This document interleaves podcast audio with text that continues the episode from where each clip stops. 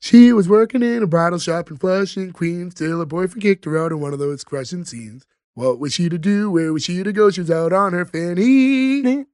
Brooke, this is right around your wheelhouse, right? This is, I mean, you love this. yeah, type of this is stuff. a classic Ferg explains everything. Also, it rhymes Fanny with Nanny.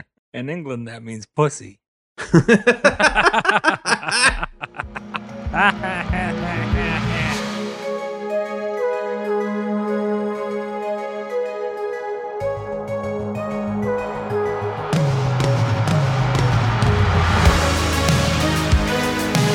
Welcome back, everyone, to S1E1, the show where each week we pick a different sitcom, watch just the first televised episode, and forgetting anything we might know about the future run of that show, rate it and decide if it's a show we want to greenlight or cancel.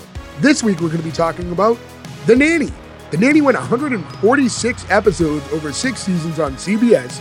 Today we're talking about episode one, which was called The Nanny, originally airing November 3rd, 1993. So to get things started, I'm Jay Gags. With me, as always, the boys, Berg, Joe, Gordo, and Nick. What's going on, guys?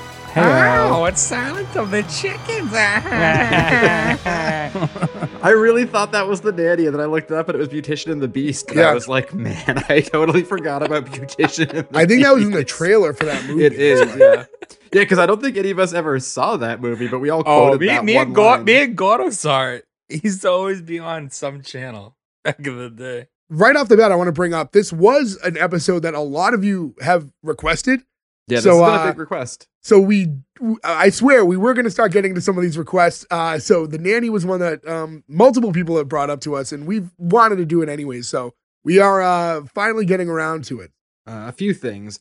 Gordo, were you are you now obsessed with moving to Flushing? That's all I could think of this entire episode. I was like, if there's ever a place for Gordo to be from, it's Flushing, Queens. Not kid, because I'm from Boston. Kid. I Kid. will say though, did it, anybody else find it kind of weird that they mention Flushing specifically so many times in this Well, episode? it's a different. It's a different borough. no, So, it's part like, of Queens. The borough is Queens. y- Um, I'm sorry, but it's a different part. It's a different part of Queens, and Well, you it's know a what- very distinct part, and people are very proud. But that would be like if we had a TV show and it was like, we're from Winthrop, Mass, instead of saying Boston or Winthrop. People around the country might not necessarily know Flushing, but they would know Queens. It just seems You- like a weird- yeah, they should because that's All where right, the Mets I, I, play. com- I compare it to Revere. People from Beachmont are still from Revere. Oh, well, you can't you can't go when people decide to change their. we're getting very locally specific. We are Yeah. so and do that not was give the these people point I too was much. about to make. And I think they were trying to be locally specific. If you're from that area, that's probably something you would say. You would say Flushing if people knew the area. Well, I'll say this. I mean, this isn't even a joke. Because of this show, anytime I've been in Queens and, and you see signs like go this way to Flushing when you're on like the interstates, I always think about the nanny. Like I can't think about Flushing Queens without thinking about the nanny. It's forever synonymous now. Yeah, for me, Queens is the nanny. It's uh the Ramones, and it's uh that scene in Coming to America where they spin the globe and look at the thing, and then they just both go Queens, which is my favorite thing ever. I think of poops. Yeah, instead of Queens with the card with you know playing cards, you could be flushing deuces. Oh, there it is. It didn't take that. I, I shouldn't have opened this door. I think we should only laugh like Fran Drescher. Uh, my throat hurts enough. I can't. I would but it's like to put gonna happen. her up, by the way, as most attractive TV person, uh, TV or show star. I Actress? don't know how you Actress? not actress, but like as far as sitcoms go. There's only Guys. enough room on the Emmy to write so much, Nick. You're gonna you have to. How many Yeah. O's can you fit on there? But like, yeah, no, like the you know sitcom star. She has to be the most attractive sitcom star we've had on. Fran Drescher is a super big. I Yeah. mean, no one's gonna deny that, right? Everyone's in agreement. Did anybody else get crazy hints of Margot Robbie as Harley Race? I've Harley Race. And there's your first Guys, wrestling Stop reference. talking about wrestling, Nick. uh, my bad, my bad. It's If not somebody good. out there who has good Photoshop skills can make a Fran Drescher's face on Harley Race's body, that'll be the next shirt for S1E1 Pod. yeah, no, it's almost like Margot Robbie like pulled from the nanny to you know get her like New York Harley Quinn accent down. Yeah, which is ironic because Harley Quinn's supposed to have a Jersey accent. Well, you know, same shit. You know what I think is funny actually, because you know what actually I want to save it. Never mind. I'm gonna I'm gonna bring this up a little bit later. There's a better spot for it. But um, just to get into it, by the way, before we even get any further, I just want to remind everyone S1E1 Pod, that's where you need to go to follow all of our social medias and everything like that. I always save it for the end of the episode, but I think I should bring it up up front a little bit more too for those of you who don't listen to the outro. So E S1E1pod.com, make sure you go there, follow us on Instagram, Twitter, all that fun stuff. Rate, review, subscribe, do all of those things on everything, and uh, Yeah, we very get- much get appreciate them it. before we scare them all away. Yeah, yeah but, but before we annoy you by going for two, two hours long, Broads don't belong in broadcasting. That's my also my other favorite friend. and I Richard want to Ryan and I from want to bring UHF. this up because I did this a few weeks ago, but I want to say it up front. We want more reviews on Apple, so the next person to leave a review on iTunes, Apple, send it to us. Send it to us. You can either private message, post it wherever, as long as we see it and acknowledge it. We will send you a care package as long as you live in the lower 48 U.S. states. Because I'm sorry, I'm paying out of pocket. We don't have a big business account Fuck here. you, Alaska. So, um, hey, we have listeners in Alaska, so not fuck you. Uh, I apologize. It's just you know difficult to ship there. If somebody leaves a five star review and the review says S1E1 pod, it's like Silence of the Chickens in here. I will cover the overages for the shipping to wherever you live. Be very careful. But all right, Joe might I have just put really his foot hope in it's his like mouth. New Zealand. I Yeah. hope it's like Nepal. Well, we're not sending them like an Indiana Jones crate, okay? It's not going to be that much. But um, okay, guys. So let's get into the show itself. The nanny. I want to assume you've all seen the nanny at least once or twice growing up. Oh yeah. Even Gordo. You know what? Yes. I had never seen this pilot, and it actually pissed me off because that theme song is very deceptive.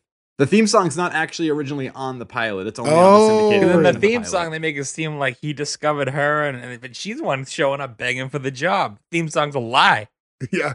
that theme song is a liar. Yeah, originally it's um a, uh, it's a it's a song from uh uh Bro- like a Broadway musical that they used for the original Just for the pilot, or okay, not the whole first season. just for the pilot. But then they just went back to the standard theme song for syndication afterwards. So because it wouldn't make sense either. It's like we're the monsters today or whatever. Like that theme song explains the entire first episode. So if you watch the theme song, you're like, why would I spend 24 more minutes watching this? I already know the story. and, and we'll talk about it when we get to it because the it's very iconic intro, but we'll talk about it in a, in a few as we get along. Um, memories of watching The Nanny growing up. Like I watched a lot of this show growing up. I think my mom loved it, so I saw a ton of it growing up. I watched it and I'm I forgot most of it, but I remember liking it and I remember having a crush on Fran Drescher. Yeah, I definitely had a crush. And it was never one of those shows I set out to like, oh, the nanny's on. It was always just like the Nick at Night bedtime. How are you gonna go to bed to Fran Drescher's voice? You know what's funny too? Um, as of the date we're recording, not the release date, but this is actually I said it came out November third, nineteen ninety three. We're recording on November third, so it's actually twenty nine years ago today when this episode first Happy uh, debut. Oh, anniversary! that's- Wow. Mm-hmm. Did we actually we didn't do that on purpose, right? No, no. Sometimes, sometimes we do. Yeah, that was just happenstance. Well, that's cool. And we recorded on one of the actors' birthdays for another show recently. I forget which one it was. Oh, I forget. It was the one we were all like, she's really good. And Gordo threatened to punch her in the face. And we were like, why would you say that on her birthday? Small Wonder. Oh, right, Yeah. right, right, right. The uh the, the neighbor in Small Wonder. Go back and listen to your uh, to our Small Wonder episode if you If haven't you want to hear already. Gordo threaten to punch a child in the face, well, now an old lady in the face. And to be old lady again, we did this last time. She's our age. She's We're not old. And second of all, I'd like to also throw out that we all fought Gordo pretty hard on that. No one was pro Gordo punching the child. Very correct, very correct. Um, so I guess yeah, let's just get into the episode itself. So it starts in this bridal shop, and you see um Fran for the first time. Fran Dresser plays Fran Fine in the episode, kind of a Tony Danza situation, just keeping her first name, which is probably easier for her. And she's uh, working on this girl who's in her dress and she's standing up on that podium and she's like, Oh, you're gorgeous. You know, you look just like a virgin. And then she's like, Here, I brought you some crackers for your morning sickness, you know, insinuating that she's going to be walking down the aisle pregnant. It's a good quick joke. I feel like you get what this show is going to be right away. It's very, yeah, like they really um encompass that, like that area, like the, the like it's not Queens. yeah, it's Queens, but it's also like I want to say it's it's a sitcom and it's it's bubbly and it's not like you know gritty or anything, but it's also it's it's tackled in a, a lighter way. But when you think of like a Roseanne and stuff, where the characters a little bit more, It's like a, a tear down from Roseanne. Like yeah, this is a little more cartoony than that. But yes, Well, later on, they say she has a rapier wit, and that's pretty much it, right? It's like the sarcastic cutting sort of like you know right away where she's going with it. I will say though, I mean, I knew this because we've seen this show before, but I feel like they maybe harp on a little much for the first couple minutes where like you might have the feeling that this is uh, gonna be a show about a girl who works in a dress shop, like a bridal shop, which I can see as being a premise for a sitcom, but definitely not one I want to watch. Yeah, and without the luxury of knowing the intro song that we'll talk about later, which doesn't even happen in this episode, yeah, you wouldn't know what's to come. But they actually they get into it pretty quick though. Uh, You only have to get like a minute in before you kind of understand that it will not be in the bridal shop. You know, this is loosely connected to Martin, which we covered in the past. I did not know that. Or- originally, um, Gina's best friend was supposed to get her own spin off. I believe it was her. It involved her going to work for like the beauty shop that Fran like knew people at, and like it was in that area, and Oh, it got canceled. Be like after a pilot. Probably because they were like, Shanae working at the dress shop isn't getting the ratings we want. I would have loved that show. I would have watched it all day long. But th- so wait, so this show was created independently of that, but then they were going to kind of Yeah. tie the two in by creating that spinoff. Okay, so you're gonna make like a Queens like MCU basically. yeah, and yeah, and, th- and then Samuel L. Jackson shows up with an eye patch on. And then uh, Paul Stanley from Kiss, who's also from Queens, walks in and goes, "Ooh!" Ha ha ha ha. Good joke, Joe. The the accents, by the way, because this bride, after she asks her, you know, if she wants some crackers, she goes, "So when are you and Danny going to set the date already?" voice. Jay, Jay, that accent is fantastic. Wait, was that a young Bobcat Goldthwait I just heard? Listen, guys, I know my vocal abilities, and deep and raspy is my wheelhouse. I can do that. I hate that I can't remember the actor's name, but who plays Aunt Frank in Mrs. Doubtfire? He's a Broadway actor. Oh yeah, Harvey Firestone. You were yeah. doing a Harvey Firestone impersonation there. Oh yeah, I would be able to do that too. But um, so she's like, you know what? You're right, because um, they're talking about how she's a bridal consultant, but never the bride. And then she walks over to um Danny, who is her, I guess, like I guess as they said later, like they were pre-engaged, so they're not even like engaged currently. That's also that's something that doesn't exist in the real world, right? Like that's like a TV show and movie thing. Like we're engaged to be engaged. Like no one actually really says that, right? No, That's like that goofy promise ring shit. but I would say like I only wear a purity one. two of you are married now. I'm sure you guys talked about marriage before you were even engaged. Sure, yeah. So I guess it's like yeah. you're not pre-engaged, but it's kind of already like it's already there. Like you already kind of know that you're going to be. I don't I don't know if that counts. I wouldn't label it. I think the labeling is what bothers me because it's a big thing on like sitcoms and movies where it's like we're pre-engaged. Can't you can't put that on your Facebook, right? You can't. Uh, you can't change your status. yeah, status is now pre-engaged. Isn't that more of like a someone who's more religious? No, thing? I don't think like, so. Isn't that like a like a promise ring? Like I think the word you're looking for is corny. Ferg's making it abundantly clear uh, that he is not a fan of promise rings. Well, my thoughts on religion are not notwithstanding. I think it's yeah, it's a weird thing to say, but I just was pointing that out that that's a trope, uh, a, a movie Yeah, and TV trope. okay, it's not a yeah. real life trope, except for maybe in Queens. And and I want I want to bring up too, like when we see when we meet Danny for the first time, Danny is he's over the top acting, right? Like he's supposed to play a guy from this area, but he's he's playing it like you got like a theater actor, I mean, he's a guy who got hired for a 45 second scene. right? He's living his yeah. This is his moment. but you couldn't find like any guy who was like could do a New York thing a little bit more authentically than that. You know, in the episode of The Office where they do the movie of Threat Level Midnight, and Andy's the bartender, and he's like, "How we Yeah. gonna watch the sports games and junk?" Like, he's basically doing that. Never change. But uh, yeah. So we meet him, and she's asking, and he's like, you know, what? I'm sorry, I should have said this sooner. I just wanted, you know, to do it someplace nice. So she's expecting the engagement to happen. He's like, all right, you know, I've been thinking we should start seeing other people. And she's like, wait, since when have you been thinking that? And he said, since I saw Heather Bibelow. Bibelow. Bam Bam Bibelow, Yes. who I believe is also from Queens. No, he's New Jersey. And she's like, wait, have you only been stringing me along because I'm your best sales girl? He's like, well, that's the thing. Heather needs a job too. So Loses her fella and her job in one fell swoop here. She took it in stride, too, honestly. she was like, whatever, see ya. I do like that her character was strong and like sarcastic about it and didn't like cry, right? Like I feel like that would have been an easy way to like write her out where she's like devastated, but she that's Yeah. not her character at all, you know? I like as she leaves, You can't fire me. I quit. No, wait, you fired me. That way I can collect unemployment.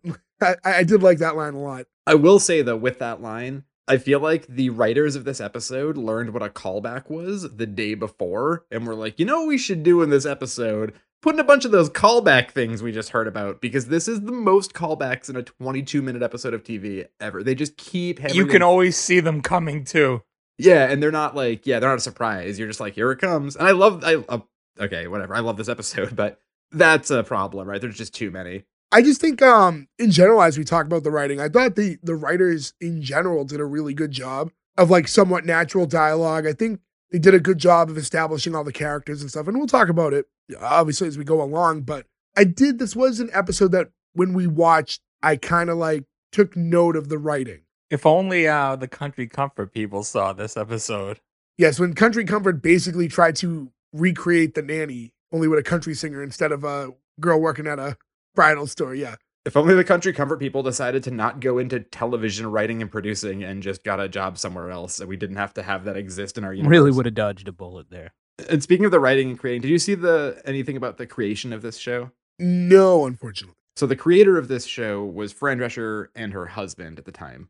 Right, so they were married for like 20 years, and they Wasn't were- her husband like significantly older than her? They're no, they're, they're the same age. Oh, but they ended up getting divorced after they like or at the last season of the show he ended up coming out as being gay and that was like part of the reason they got divorced that's a good reason. good reason right but then later on they wrote a show about their characters like it's a fran drescher show with that he helped write with her about a p- couple getting a divorce because of that that i'm like oh that has to go on the list now i think it was a Oh, did TV she Land show. star? Did she? Oh, did she like play herself? yeah she stars in it and like uh, Re- uh who's in it rita marino's in it who was like the nun in oz and um god what's his name michael higgins from all the christopher guest movies but it looks pretty interesting and i'm like that seems like a good follow-up from the nanny that i've never seen before Do you happen to have the name of that show? yes it is happily divorced Okay. so add that to the queue After that scene, we get into the intro, which we talked about. Now, Joe, as you mentioned, did not originally air with this intro, but for argument's sake, for anyone who's watching from this point forward, I guess we might as well talk about it, especially where it's so iconic. yeah, and it, the actual song they used is if my friends could see me now which was from a musical called uh if my friends could see me now from a play called sweet charity which was a older play Okay. So the intro itself here is it's like a cartoon and they kind of use it to um the cartoon lays out the story, the origin story of the show, which as pointed out slightly off from what happens, but gives the song and the lyrical content of the song is just lays out the whole intro to everything as you see the cartoon dictating everything that's being said. Brooke, this is right around your wheelhouse, right? This is I mean, you love this. yeah type of this is stuff. a classic ferg explains everything also it rhymes fanny with nanny In England, that means pussy.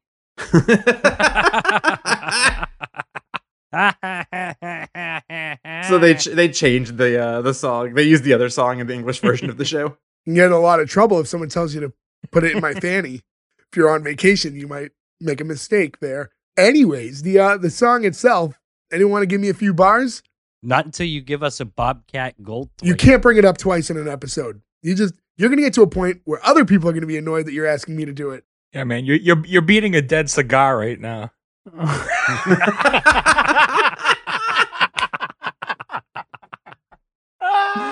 the deep cut beauty of that joke, Fern. Well done. And my apologies to everyone who's listening who has no idea what he's talking about. But the intro itself, come on, guys. Someone give me a few uh, give give me a few words from the song. The nanny. there you go. that was only two words, Gordo. She was working in a bridal shop in Flushing, Queens, till her boyfriend kicked her out in one of those crushing scenes. What was she to do? Where was she to go? She was out on her fanny, which means pussy in England. Remix. CJ, that's what we're trying to do is get you to sing it the whole time. I, ca- my voice hurts so much. It's so hard to talk for two hours. You're gonna be at work tomorrow with a sore throat and be like, I shouldn't have sang those four bars from the nanny theme song last night. But uh, yeah, no, uh, I love the intro. Uh, not too much to say about it. Like I said, v- very straightforward, but it's funny. We talk about intros all the time, and depending on the show, sometimes things like this are absolutely perfect for it. Sometimes things like this do- doesn't make sense. A show like this, and I don't know it's be- if it's because we've seen it so many times, but I could not imagine this not being part of it. it's almost like a bewitched uh cartoon animation style too did you guys notice that That's a that's a great poll. Yeah, I, that has to be what they were referencing, right? Because it's so spot on. Bewitched coming October 2023. Yeah. But the movie, the movie with uh, Will Ferrell and No. Yeah. Nicole Yes. Kidman. But uh, yeah, um, from the intro, we get to the next scene, which is now Fran, who's trying her new job as like a door to door cosmetics salesman. That's that's what she's doing. She has like this pink briefcase with her. I think this is trying to harken back to the Avon stuff, right? Like the pink Cadillac, the pink briefcase. That's Mary Kay. Is that Mary Kay? Yes. Oh, so it's Avon. Avon's Avon calling. That's the thing, right? Yeah. I mean, Avon wasn't a scam. Like I mean, she Mary should Kay be is. selling that eucalyptic cream that everybody's selling on Facebook now. I mean, I think that everybody listening to this either knows somebody or is involved with selling makeup online. Everybody knows somebody who's on Facebook being like, look at me transform my cheekbones. But uh, yeah, so we have her standing out front of the of uh, the Sheffield residence, and she's doing like a little practice, um, kind of practicing her lines before she goes in. And she finally rings the doorbell, and the butler Niles opens up. He's like, "Oh yes, come in. We've been expecting you." And she's like, "You have?" It's like, "Yeah, you're here for the nanny position, right?" And she gets like one look around the house, and she's like, "Um, yeah, I could be." Now, does anybody think this is a poor marketing plan? So, your job is to do door to door cheap cosmetic sales. And the first place you go to for your first call is This a big mansion? mansion. Like, maybe those people don't buy door to door cheap cosmetics. Probably not going to be a sale. They have more money to spend though, so I I mean, it could work out. I guess I guess you know you miss up all the shots you don't take or whatever. she says, "Wow, this place is nicer than my uncle Jack's condo in Boca, and you know he bought the model, so it's like full of fake fruit and stuff." It's got one of those cardboard TVs that you Yeah. can't tell it's fake until you walk up to it. He's like, "Oh, should I present your resume to Mr. Sheffield?" And she's like, "Um," because she obviously doesn't have a resume with her. She's like, "Um, just call him over and I'll present it myself." So then Niles walks over to where Mr. Sheffield's at, like his office, and this is the first time we meet his character. And there's a woman with him who Watch out, It's not- CC. clearly defined. Yeah. CC, who is like, at this point, like, you don't, definitely a business associate, but we don't know if they have like a relationship or not yet. It's, it's not clearly defined. Yeah, I think it's vague on purpose. I assume yes by the one line when she's talking shit about the kids, and she said, but then she says, "Who I love like my own." Like I don't think you'd say that if Mm. um Yeah. If it was just your business associate, yeah. As Nas is walking in, it looks like they're going over potential actresses because he's a stage producer, right? He puts together musicals and stuff. Is that correct? Is that what his Yeah, job you was? can see playbills all over the place and stuff like that. My assumption is is that he hired the actor who played Fran's boyfriend in the beginning. no he's successful. That's a callback. see what we did there? But uh, yeah, they- they're frustrated as they're going through the list and talking about all these different actresses who passed, and then mentions one who says uh, Ruby Keller passed away, I believe. Yeah, this one got me. that was good. There's some dark jokes throughout this episode that that they weave in. I mean, this this scene's a little dark too because the kids are dark. Yes, and then she offers Cece that is offers to give him uh, shiatsu. Does she offer to give it to him, or just to says that he needs it? But I assumed it was the offer to give. I think she said she needs it or he needs it. says, "Yeah, you need one." And then Niles walks in and said, "I see you're uh, working hard as always, Miss Babcock." And she says, "Theater's always been a passion of mine." He says, "Well, I can't wait to see what you'll be mounting next." And it's very clear right off the bat, Niles fucking hates this girl. We don't get a lot of backstory, Yeah. which is fine. But right off the bat, for a first episode, first interaction with them, you kind of know their dynamic. You know Niles doesn't like her. You don't know why necessarily, but it's very clearly established. He's just that trope of the sassy butler. Like um Like Alfred from Batman. I have a Fernet Blanca. I kind of get the vibe that he's eh, just from this episode, he's just protective of Mr. Sheffield and knows that CC might be in it for the wrong reasons. From what I gathered from this episode, later on they kind of touch on it is Miles was definitely around when Mr. Sheffield's wife was still alive. So I think he's kind of protective in that sense that he sees CC moving in on a widowed man when he clearly liked his wife way more. And he's just kind of, you know, dishing it out because he knows how scummy CC is being about it. and realize like he obviously has money, right? And this woman seems to be into the money more than him, and doesn't like the kids, obviously. Well, also, too, this is a great example of good writing. We all pulled that from just that one interaction. That's it. Yeah, this is well written for sure. I think it's good because, like, this is an origin story, right? But not every little piece of everything needs to be explained to us throughout. Some of it you could pick up on just through dialogue and through just, you know, reactions and how people interact with one another. Yeah, like you didn't need this big scene of them playing like a song in the basement with Mama's guitar. Right. But in any event, Niles walks in and says that there's a nanny waiting to be interviewed. And he said, What happened to the old one? And Niles tells him, Brighton staged another fake suicide. Best one yet. Spread eagle on him on the marble with ketchup trickling out of his ears. Did anybody at this point see all the weird parallels to the movie of the same year, Mr. Nanny? No. I, I have not seen Mr. Nanny in a long, long time, if we're being honest. So follow me here for a Great second. movie. down this road. So Mr. Nanny comes out the same year, right? It's about a guy who becomes a nanny for these rich kids who have a deceased mother. The one kid, they keep playing pranks and fake suicide things. The daughter in Mr. Nanny is the youngest daughter in The Nanny. It's the same actor Huh. who plays her. It's just like this weird thing where they Wow, I both. never thought about that. Yeah. yeah, but he's like a he's like a secret agent. Or like, no, he Hulk works for Hogan the- worked at a bridal shop. Yeah, do you remember that? Yeah. He's like, actually, Heather's moving in here later. I mean, that's a good call. I mean, you figure though the way the timeline works, it's too tight for one to be pulling from the other. It's just kind of a right. weird so they're coincidence. independently of each other, the same storyline. Only one's a movie and one's a TV show. Can you imagine if either of them switched main characters? Well, Jay mentioned it earlier. He was just talking about Tony Danza's name, but it is very similar to Who's the Boss. That's true too. This definitely pulls from Who's the Boss. yeah. Predates both of them by like almost 10 years. What year did this start, Jay? Ninety-three. Yeah, so they were 84 for Who's the Boss. So Who's the boss? Which is definitely on the list. I think we've Oh, yeah, talked yeah. about it a few Oh, yeah. times. Who's the Boss is more like a working class version of this though, where like Angela's not rich. Yeah, but she's like that uppity A type, like Mr. Sheffield is. Yeah, she's definitely like above his social Right, class. I'm sorry, Frank. You said we can't do Who's the Boss. If we cover who's the boss, it's gonna be a two hours of Joe talking about having sex with Mona. Fair, very uh, fair. to be fair, Mona all day long. Mona in soap. You want to make her Mona? in soap. The whole the whole fake suicide thing, which is Dark. dark. Definitely again a joke they wouldn't do now. They don't even do it throughout the show. Like I don't remember him ever being like that, other than in this pilot.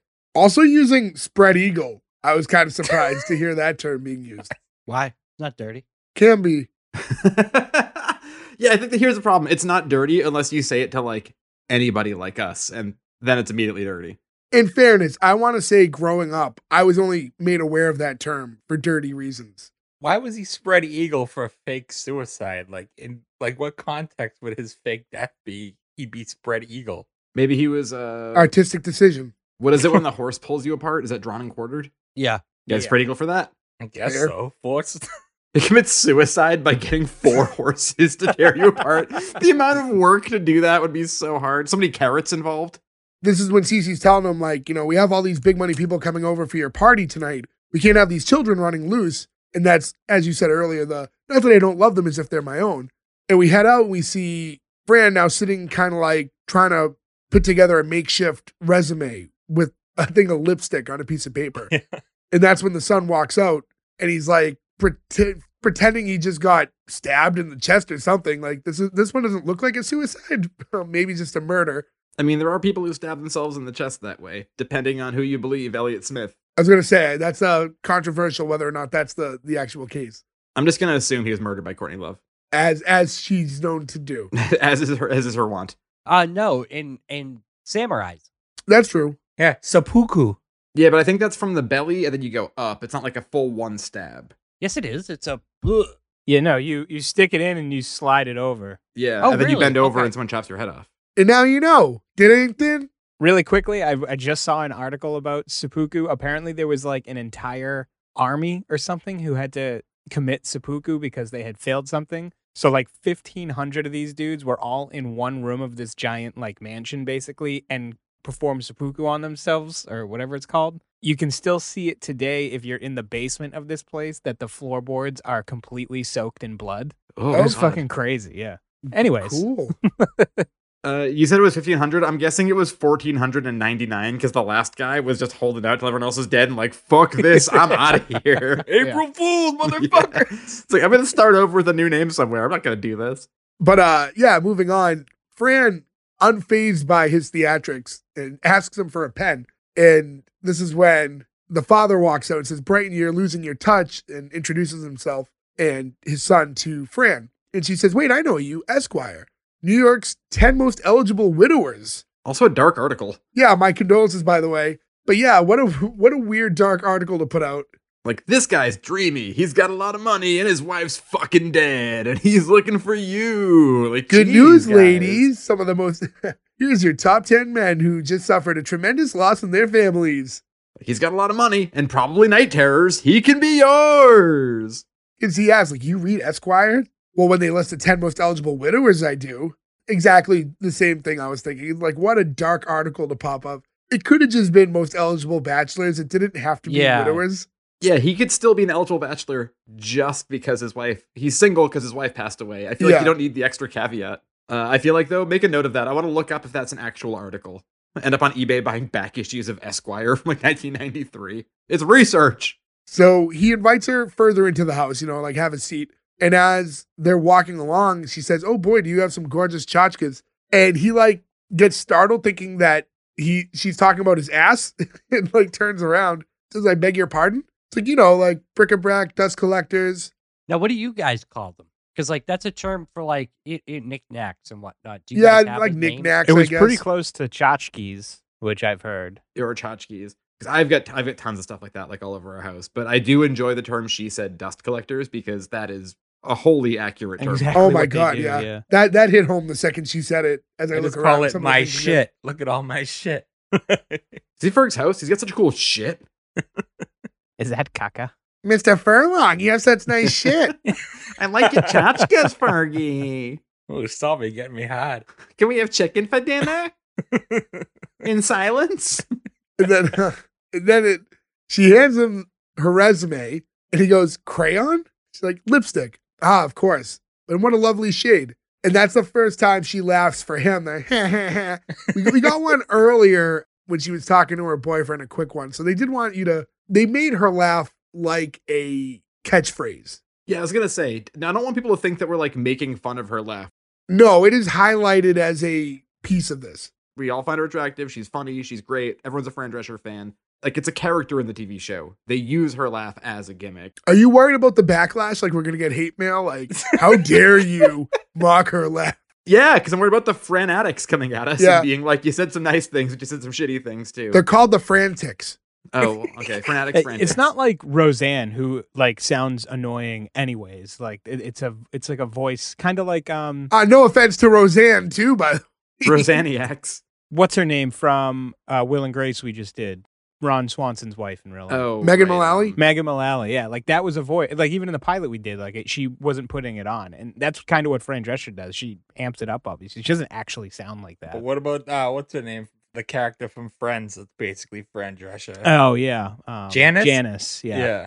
I will say this: that if someone does give us hate mail, I'm just gonna send them a voice recording going. "Ha, ha, ha, ha." So they're gonna send you a letter through hate mail, and you're somehow gonna find their phone number and then hope that they don't answer so Stop. that you can leave them Stop. a voicemail. Stop! You're the only person that thinks when I say mail, when I say hate mail, you're the only person that thinks someone's gonna be like, "Dearest Gordo." I'm sorry, when you say mail, you didn't say hate voicemail. no, Or they're gonna email. leave us a DM, bro. No, I'm sorry, bro. Yeah. Well, if you leave us a DM, make sure it's on Apple Podcasts. with a five star review, yeah.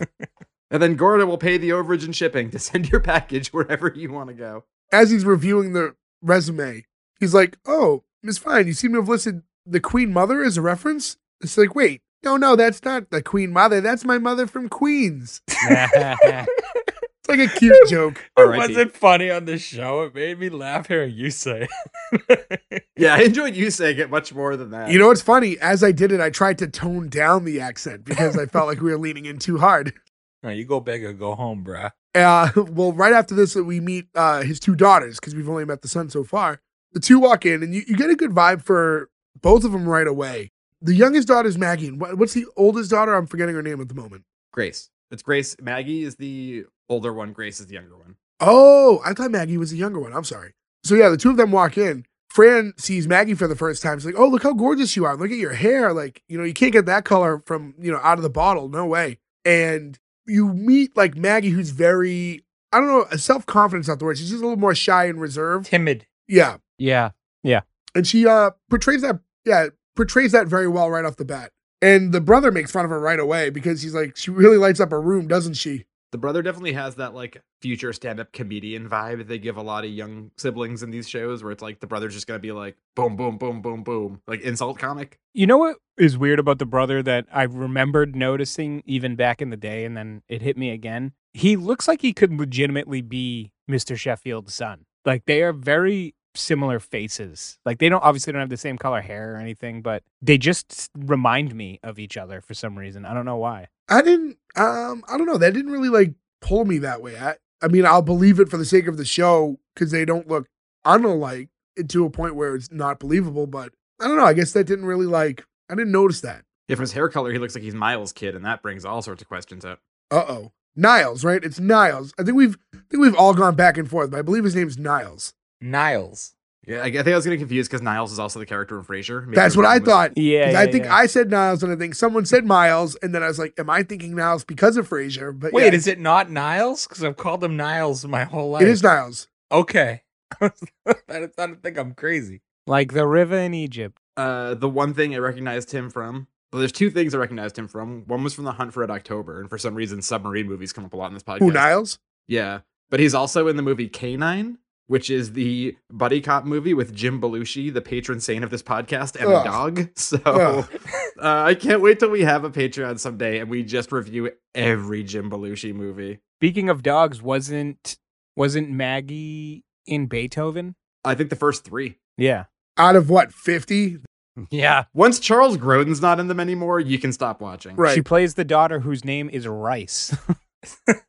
Interesting. Grace, Mr. Sheffield asked Grace how therapy went today, and asked if there was any breakthroughs. She said how Doctor Bourne and I did some regression. She took me back through my childhood, and Fran's like, "Must have been a quick trip because she's what?" She's like six. Yeah, she can't be older than six, seven. Yeah. She goes, "Oh, you have no idea how complicated I am." And I thought she like delivered that really well. I think she's actually, for her age, did a really good job acting in this episode. Yeah, they didn't give her too much either.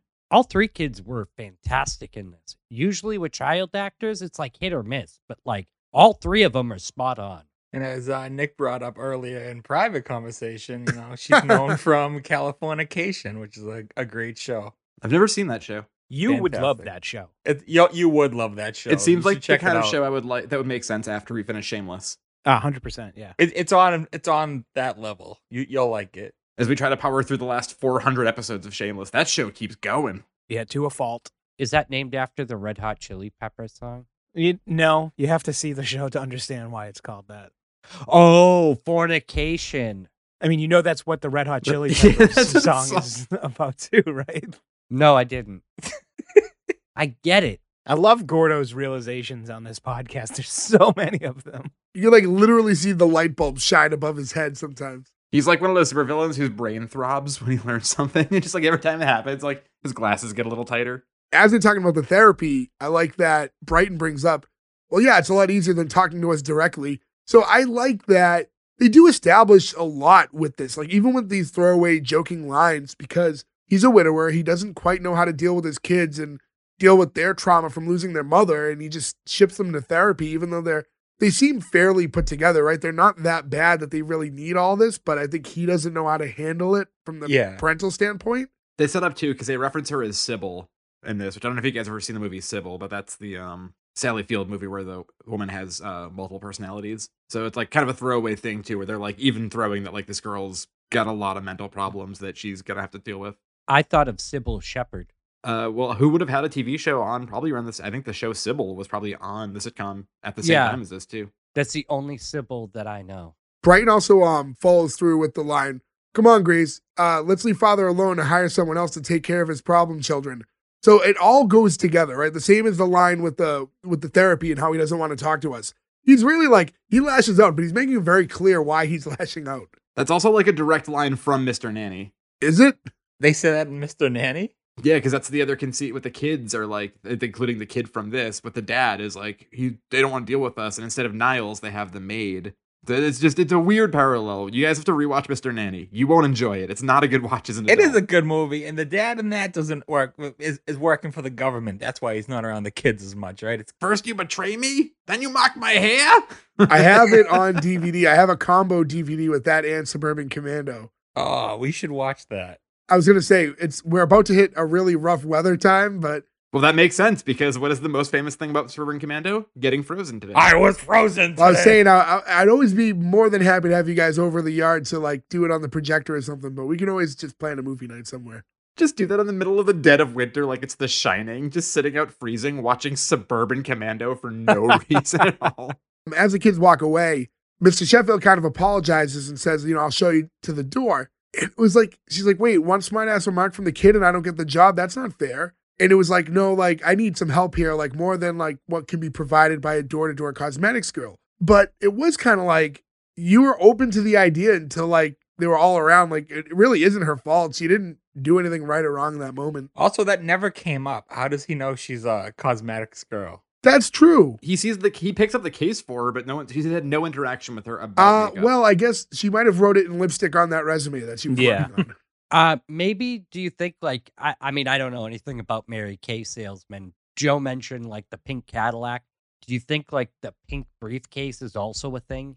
No, no, I think Jay's right. I think it was probably on her like resume. Like that was probably she probably wrote it down. it's probably like shop girl or whatever for X amount of years and then cosmetics salesman, whatever. It's supposed to be she was there to sell makeup, but the father saw more. That didn't happen. He tried to send her away. Well, he did. She was there to sell makeup. I wouldn't mind seeing more. Fran Oh. Vine. More butt. Nanny fine, baby. Well, so as she's walking out the door or about to, the phone rings. And I don't know. I guess Mr. Sheffield, I get that he's rich and has a butler and stuff, but he seems very helpless. He just starts screaming, like, Niles, Niles. He doesn't know how to answer a phone anymore. That was 10 feet away from him. I mean, how much does he pay Miles? I'd, I'd want him to answer the phone too. I mean, think about it. Think about it this way though. Dude's rich. Probably doesn't want to answer the phone. He needs someone to screen them. But you're right next to the phone at this point. When he's not answering you the first time, just. Yeah, but just- he's he's a high level like what was it like a what, what's his job title? Probably a producer. producer. So it's probably better to have your butler answer and then do Right. it just for You know, aesthetically, yeah. because he's not answering, Fran just grabs the phone and goes, Oh, I'll just get it. She's like, Sheffield residents, like, oh no, honey, it's Fran. He's like, give me the phone. And then uh, it was the nanny agency. He, you know, he goes, Oh, okay. Wait, no, Monday, that's not acceptable. Like, I need someone this weekend. So now we know that there's a problem, which is what creates this availability, right? For her to become the nanny, which was good. I think it's simple and it- it works, right? Gets the call, convenient television show timing, but now he's forced to have to hire her because he's left with no options. He has nobody for the weekend. One thing I love about this episode is that it's very much a sitcom, right? And I know that sounds like a weird thing to say, but we've done a lot of sitcoms where like this doesn't feel like a sitcom. That also just sets them up and knocks them down, sets them up and knocks them down. Like you understand the whole plot and where this whole show is going to go in one episode, which is what a pilot should do. And this is a classic like he needs her for the weekend, so he's going to give her a shot and go. Like you don't have to think about it too much. I was wondering this though, and I don't know, maybe it's because I'm just drawing comparisons to like, I'm thinking of like, what's another rich family show? And I was thinking of Fresh Prince. Do they need a nanny or can like Niles just kind of double down? And as long as you feed the kids, they're old enough that they're like a little self sufficient.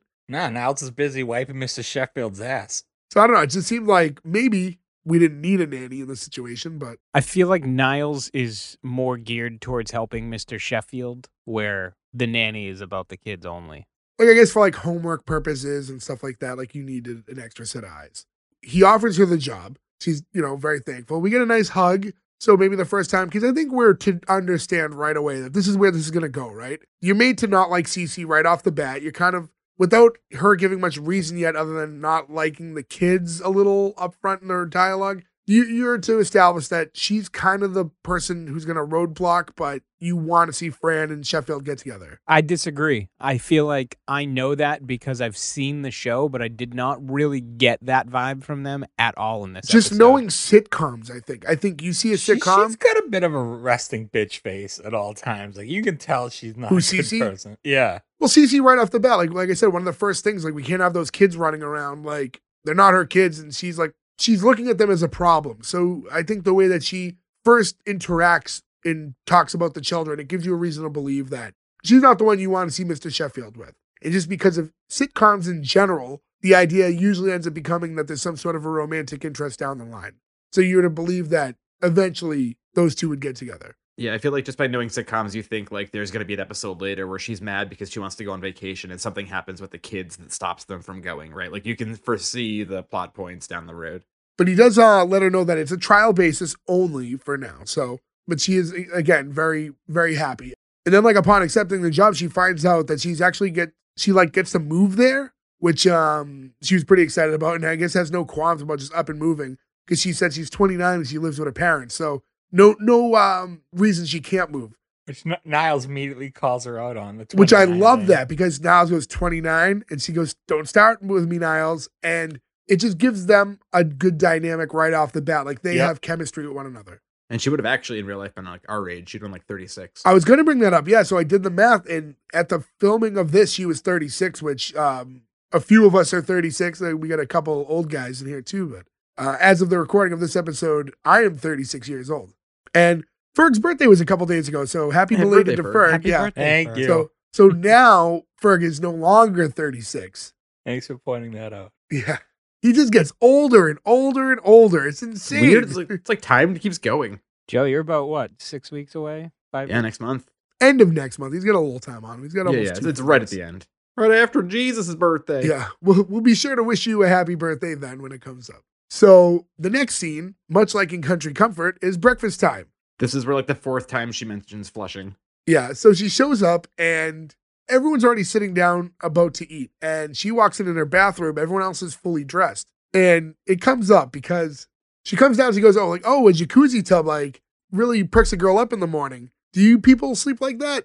And she goes, and uh, Sheffield goes, No, in a rather astounding coincidence, I sleep in a pair of pink fuzzy slippers, just like yours, referencing how she's dressed. And, he, and she says, A simple, we dress for breakfast would suffice. And tells Niles, like, you need to tell me these things. He's like, I assumed breakfast, I guess like maybe with a more proper family. I mean, it's been years and years since I've had breakfast with my family. Yeah. But thinking back to when I was a kid and that was a thing, like we didn't you eat in like your pajamas and then you get changed, right? I've I've mentioned this on multiple. I think the one that stands out to me is Home Improvement. The depiction of mornings in family households is so wrong in every single sitcom. Everybody's ready. Like there's a dude like finishing up his homework. They're all dressed. Dinner's or breakfast is made. And it's just so not what happens. Yeah. Everybody's slept too long. Everybody is rushing. It's dark. It's chaos. Yeah. Yeah, like it's it's a chaos. Exactly. Someone's not making bacon and a bunch of people are like sitting around Yeah. the table. It's No, you're eating it's- cereal and running around. You give them a little bit of a pass because they have a butler. Well, yeah. But yeah, in general, just the idea of you getting dressed for breakfast is not how the average household would ever. Never conduct mind the themselves. conversation. Like the, it's always like conversations happening at that early in the morning. Like you're gonna be at school at what eight a.m. So you're up eating breakfast a little after seven, probably. Like it's it's just grunts at that point. Like and uh, flying yeah. out of the house. yeah, she makes herself a plate of food, whi- which I like because Niles reminds her, like, you know, you can go back for more because she's scooping a lot on the plate. And she's like, where does the, the nanny normally sit? It's like, oh, the previous one sat in the kitchen. She's like, that's antisocial. And she just grabs a chair and pulls it right up. And I do like that she's very comfortable and I, I was waiting for that's Mama's chair. but it was um it's very i don't know the- her being that comfortable with the family is realistic there are people you know that are like that who just inject themselves in and have no qualms about like like the social cues that go along i guess You're, like immediately comfortable. so her like abrasiveness kind of works a- and I, I really liked it I do like too that their breakfast is so fancy. It's like under a cloche. it's very like hotel breakfast Yeah. Yeah. Although they don't have those little uh, things where you squeeze it and the fucking cereal Waffles? comes out, which I love those in the hotels. yeah go to the, the waffle dispenser They do. They have batter dispensers. The, uh, ah, yeah, most continental breakfasts have the waffle dispensers. I love those. yeah. things. It's like a so- like a i know the waffle maker but is that where the batter is Yeah. The waffles, come, the batter comes out of those things now too. Yeah, so you can just Yeah. put it into the thing. I stand corrected. I apologize. She's going over with the kids, like, oh, what are we going to do today? Like, we want to go to, you know, walk in the park, go shopping. And it gets brought up, like, oh, like, we have to go somewhere because father kicked us out again because, um, you know, he's getting ready for the party. And Mr. Sheffield says, like, I'm just asking you to not torment the caterers while they're preparing for the soiree. And she's like, oh, a soiree, huh? And she talks about her sister who's a caterer. And she does a Porca de Prunau, right? Por- Porca de Prunau, which, Yeah, Porco Porco de Pruno. which uh, she says that's French for pork and prune. That's a real dish. I don't think Ugh. she pronounced it the proper way, but that is.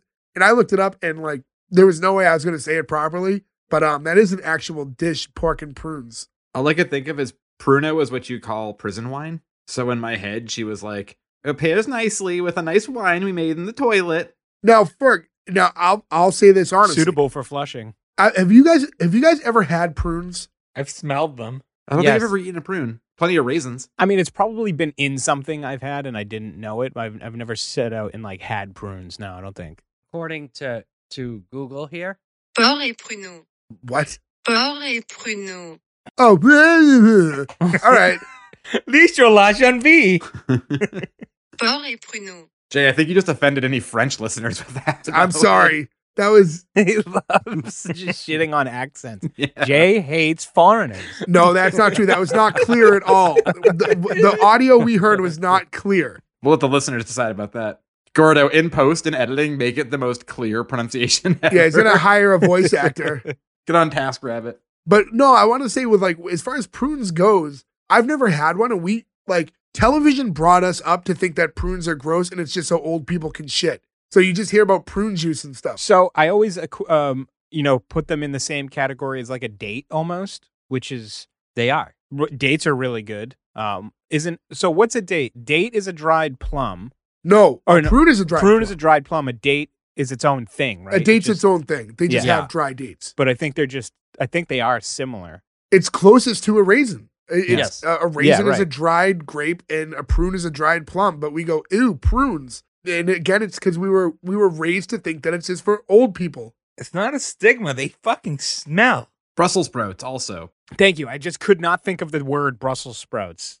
And my first Brussels sprout at like 28, and I was like, this is wonderful. I Brussels just never sprout tried I'd say, these is a little before. different though, but prune's more like candied. Like we've gone over this before. We talked about Halloween candy because Berg, you don't like raisins either though. No, I'll eat raisins if they're in uh Chocolate. like trail mix. Oh, What about right. oatmeal raisin cookies? Those are my favorite. I do Those like are those. good. Hey, I like raisins. Turns out Bert likes Wait a raisins, minute. guys. Like you, you never just like had a box of raisins like when that you get the little mini not boxes. alone. To be fair, I don't like that either. Like I would never I do. just handful raisins into my mouth. I don't dislike raisins, but uh, I don't like them that much. Yeah, I did as a kid, but I haven't in a very long time. I, I wouldn't say I recently had one, but if you know, we we were freshly removed from Halloween, right? If someone had like extra Halloween shit out and there was like little boxes of the sun made raisins, I would have one. And those will give you Halloween shit. I had some recently. It's not bad. Prunes? No, but my wife eats prune candy all the time, and I've heard of prune candy. Yeah. because it's really big in like Eastern Europe. Like it's it's what they have. Yeah, I mean, I love plums, so Isn't one of the I forget the name of the alcohol. If you said it, I would know it. It's a prune based liquor. I think is like super popular over there. Yes. Is it like a liqueur? yeah? Yeah, but it's Yeah. n- It's, not like It's super harder. weak. It's a little strong. I but, know um, what you're talking about too, and I do not know it off the top of my head. Yeah. You know I mean, who I- would know? I do like- Google. I do like. We're Gordo's plums. wife. Is she home? She is. She's in the other room. Would you like me to go ask her? You just mute and yell. Schneevovica. Oh, Sneevelvitsa. All right. So that I was thinking of Slivovitz. Yeah, Slivovitz and Slivovica, I'm sure, is the Polish version of that.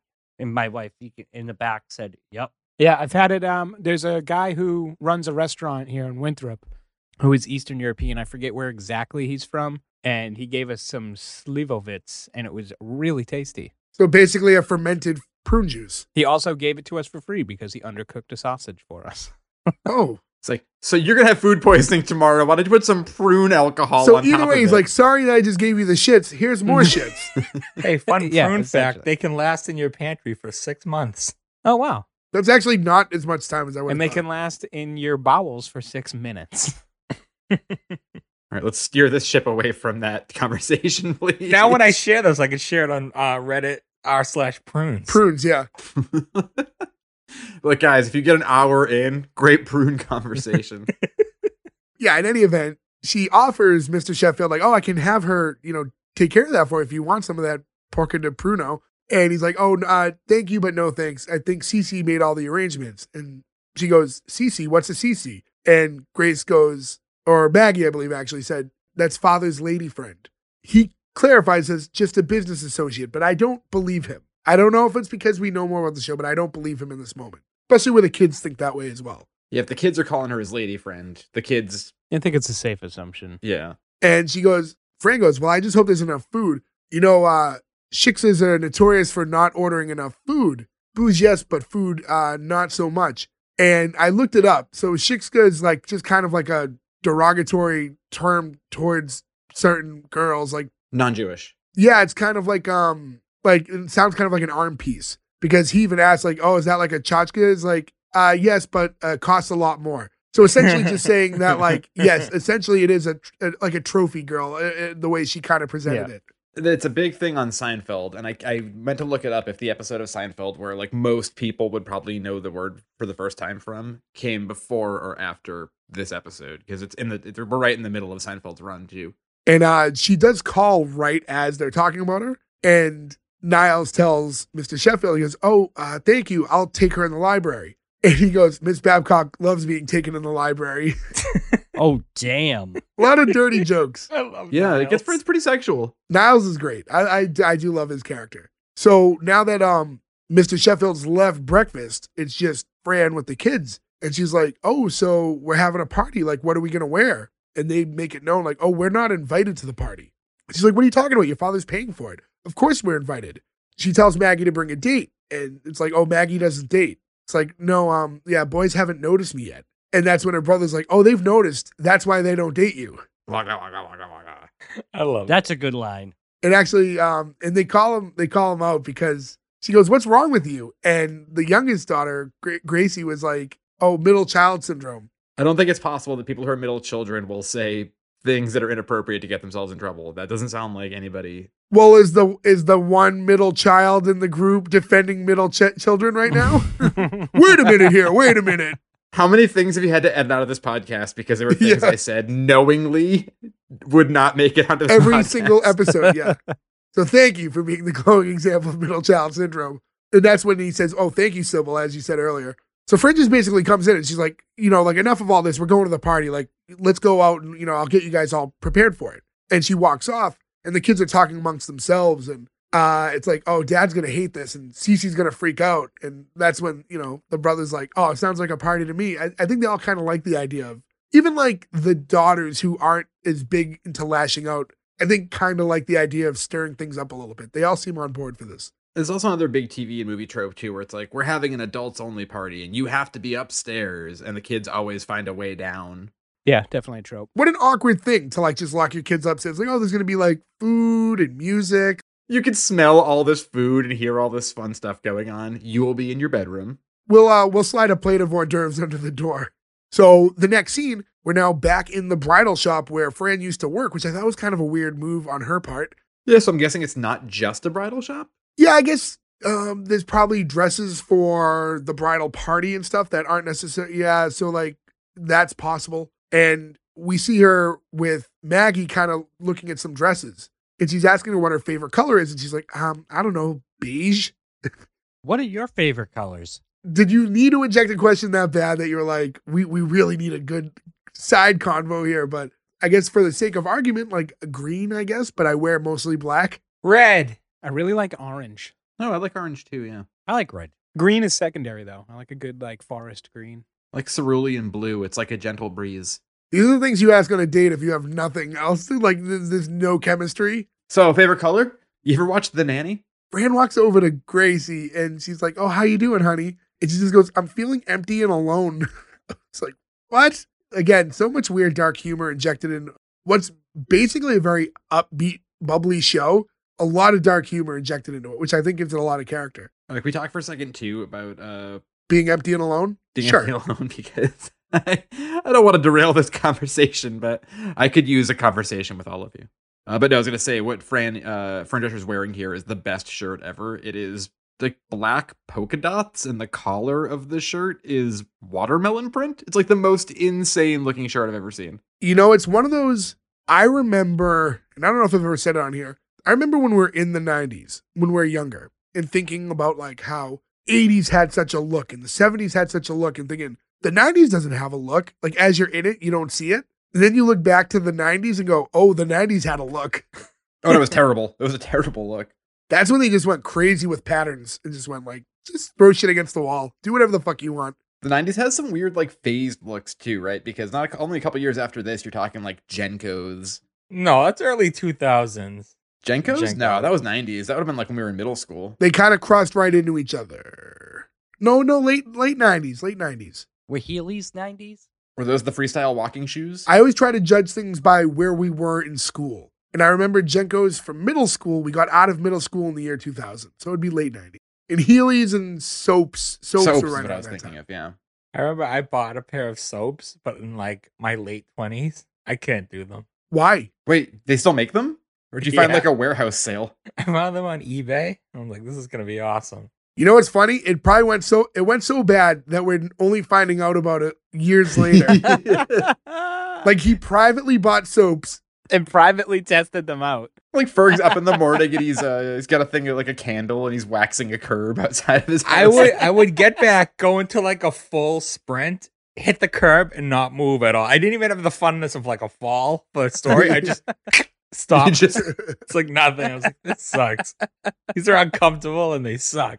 that's the kind of thing where you feel bad. You know, there's like a landfill somewhere where they just had to dump in like a fucking million of those little uh plastic like replacement pads for those shoes that never sold. Well, if you remember, we have a friend who uh, I won't name him, but thought it was a good idea to do gym class wearing soaps and ended up breaking his leg. I want to bring up to those of you who don't know, soaps were a shoe designed for freestyle walking, which was basically I don't have a skateboard. I'm just going to do it with my feet.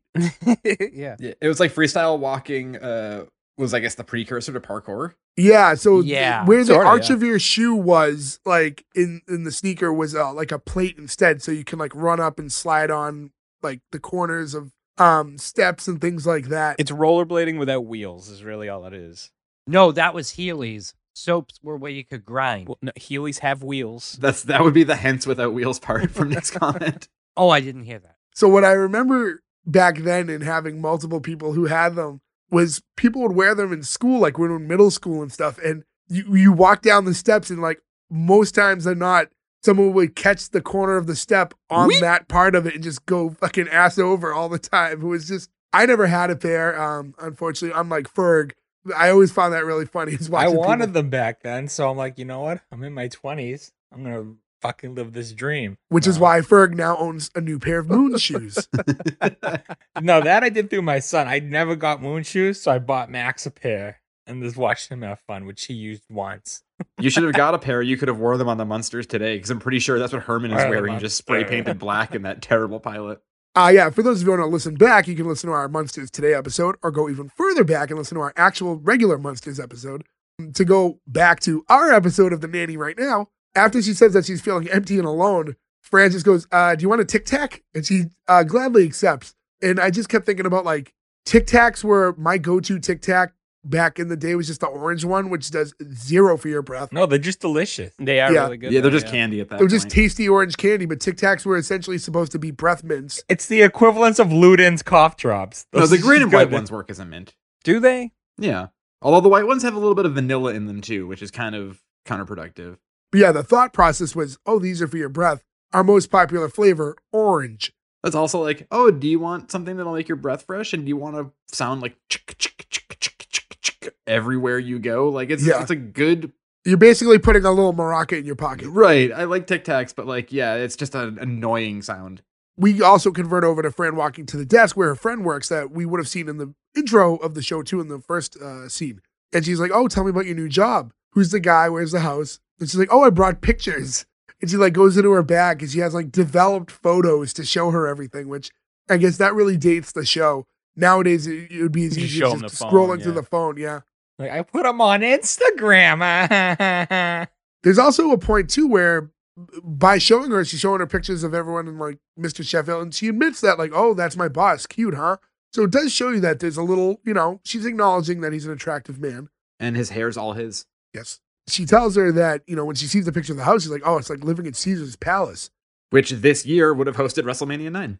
Ah, that's crazy, actually. Good call. Owned by Donald Trump right at the time? Did he have Caesars? No, he didn't have Caesars. No. He had. Oh yeah, um, Trump. Pa- Trump. He had Atlantic City.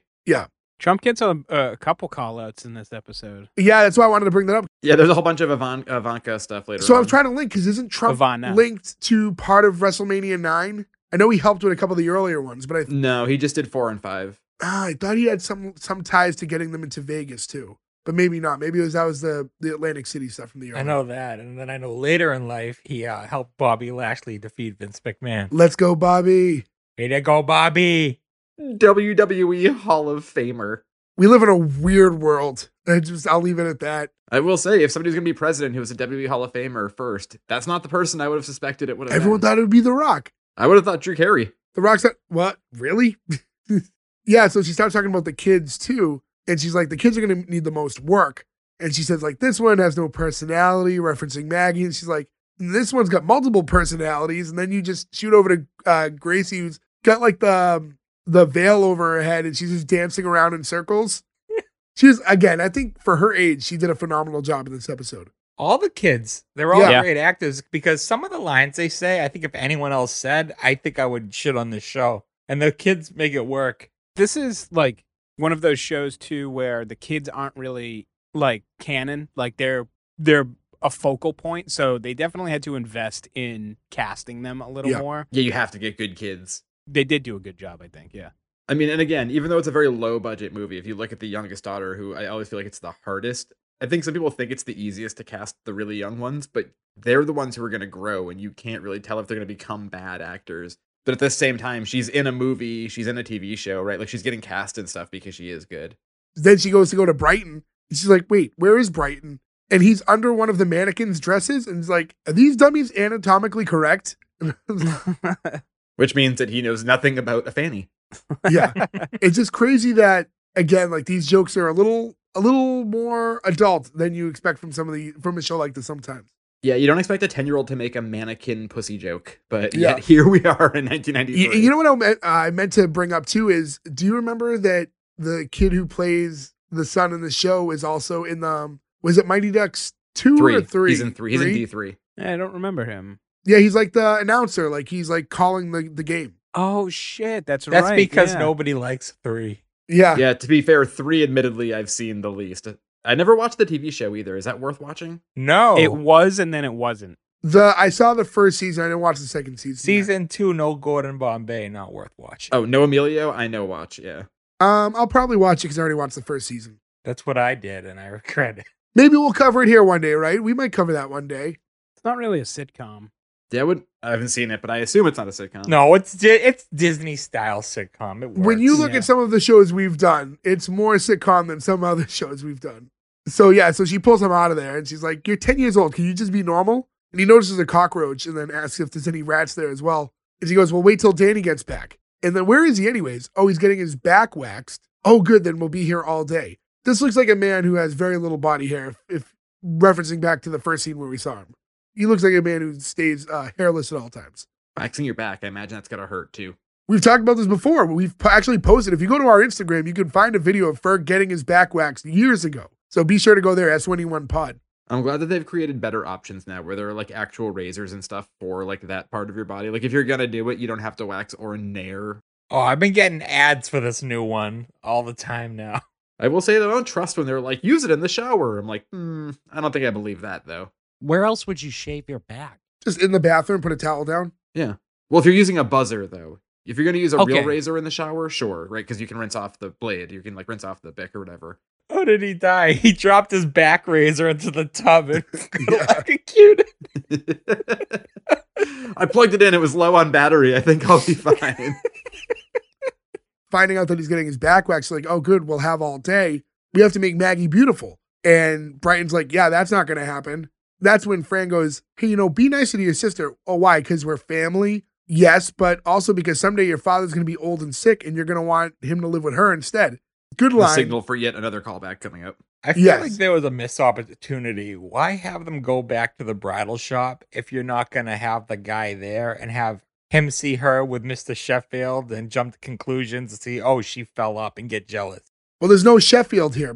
Well, th- that's what I'm saying. Like it, sh- it should have been like he shows up to get them, and then that guy's there, something like yeah, he could have saw the pictures because she had pictures of him, right? yeah. Like, hey, who's this guy over here? I am from New York, if that's not clear by how I'm talking. And then the scene ends where she says, "I'll see you later," and slaps him on the back, and he goes like, "Ah!" Because he just got waxed. And she goes, ha ha ha ha ha. It's like shavings of the back in here. When they're looking at this dress, she is a little nervous to put it on, Maggie. She's like, you know, it's everyone's gonna look at me. It's like, so what? So they're all gonna think that you're beautiful. And she's like, I'm not good at that kind of stuff like you. And she's like, Oh, do you think I was always that way? Like, look, when I was 14, and she's like, never mind, and moved on from it. You're gonna get a call back later. So many. the next scene we get to the party itself it's the opening shot like you see um, someone giving mr sheffield a check so we know that this whole thing is to raise money for whatever production that he's working on he walks over to cc and goes has anyone told you how handsome you're looking this evening and i was like what Yeah. Weird thing to say. now they do call back to that later but Doesn't sound like this show. when he said that i'm like what Usually, when somebody says handsome about a woman, it's a joke that they're unattractive, right? But like, oh, it's a she's a very handsome lady. Like that's the way that sort of joke is always used. So it was weird that this is not this goes against type. Is that supposed to be like some like rich hoity-toity way of like speaking? Like I don't, I've never heard. i've never heard yeah in a in a like like joe said i've never heard in a serious way I would say we could ask somebody rich, but I don't think we know anybody rich enough that would use the word handsome in a rich way. Do we know a guy named Rich? that we probably know I think that'll be easy to probably suss out. Yeah. Oh, hello, Elon. Have you ever called anybody handsome? I mean, if you just look up the definition of the word handsome, it says in parentheses of a man good looking. right So it's by definition uh, a male compliment. she takes it though. She goes, "Oh Maxwell, you're such a flirt." you know, they're talking about the party and that it's going well. It's like the food's good, the music's good, and uh, the guests obscenely wealthy. She goes, "Doesn't Ivana look marvelous?" My surgeon, of course. So the Ivana Trump reference, the first time she gets brought up here, And didn't Ivana Trump just die under like crazy suspicious circumstances like a month ago? very recently. Yeah, Yes. Where she like quote unquote fell down the stairs and now she's being quote unquote buried at Mar-a-Lago for not a quote unquote reason to make it a cemetery. Like the whole thing is so wild. yes. Yes. All of that, yes. So Niles walks up and he goes, you know, Miss Fine would like to have a word with you, sir. It's like, oh, really? Where is she? And that's when you cut to the stairs and she walks down and she's in a very nice red dress. And Like Jessica Rabbit. Yeah, This is very Jessica Rabbit. yeah, I get the, you know, the very deep like leg slit all the way up to like her waist level, basically. Her fanny. And she looked she looks very good. She, you know, she looks great. And Cece's seeing her for the first time. And she's like, What's that? And he's like, Oh, that's the nanny. And then the musician, like the piano player at the party, just starts playing a song. The close up on this dude as he started playing fucking killed me for some Yeah. reason. Because it was so over animated and it was just like, I was like, what the fuck is happening right I now? looked this guy up and he's like an actual jazz musician. He only has a few credits because he's just a musician, right? Yeah. But like, yeah, he was swinging for the fences on this one. Like he gets all smiley and stares at the I didn't camera. know if it was like, was that like a real song? I don't know if it was or not. Lady in Red, I think so. That's not that song. He wasn't playing like Lady, Lady in in Red. Like, Red. that's not what he played. Dancing with me. Oh, he said that lady in the. He said that Lady in Red, the fellas are crazy for the Lady in Red, but Yeah, I don't know that song. that's not that song.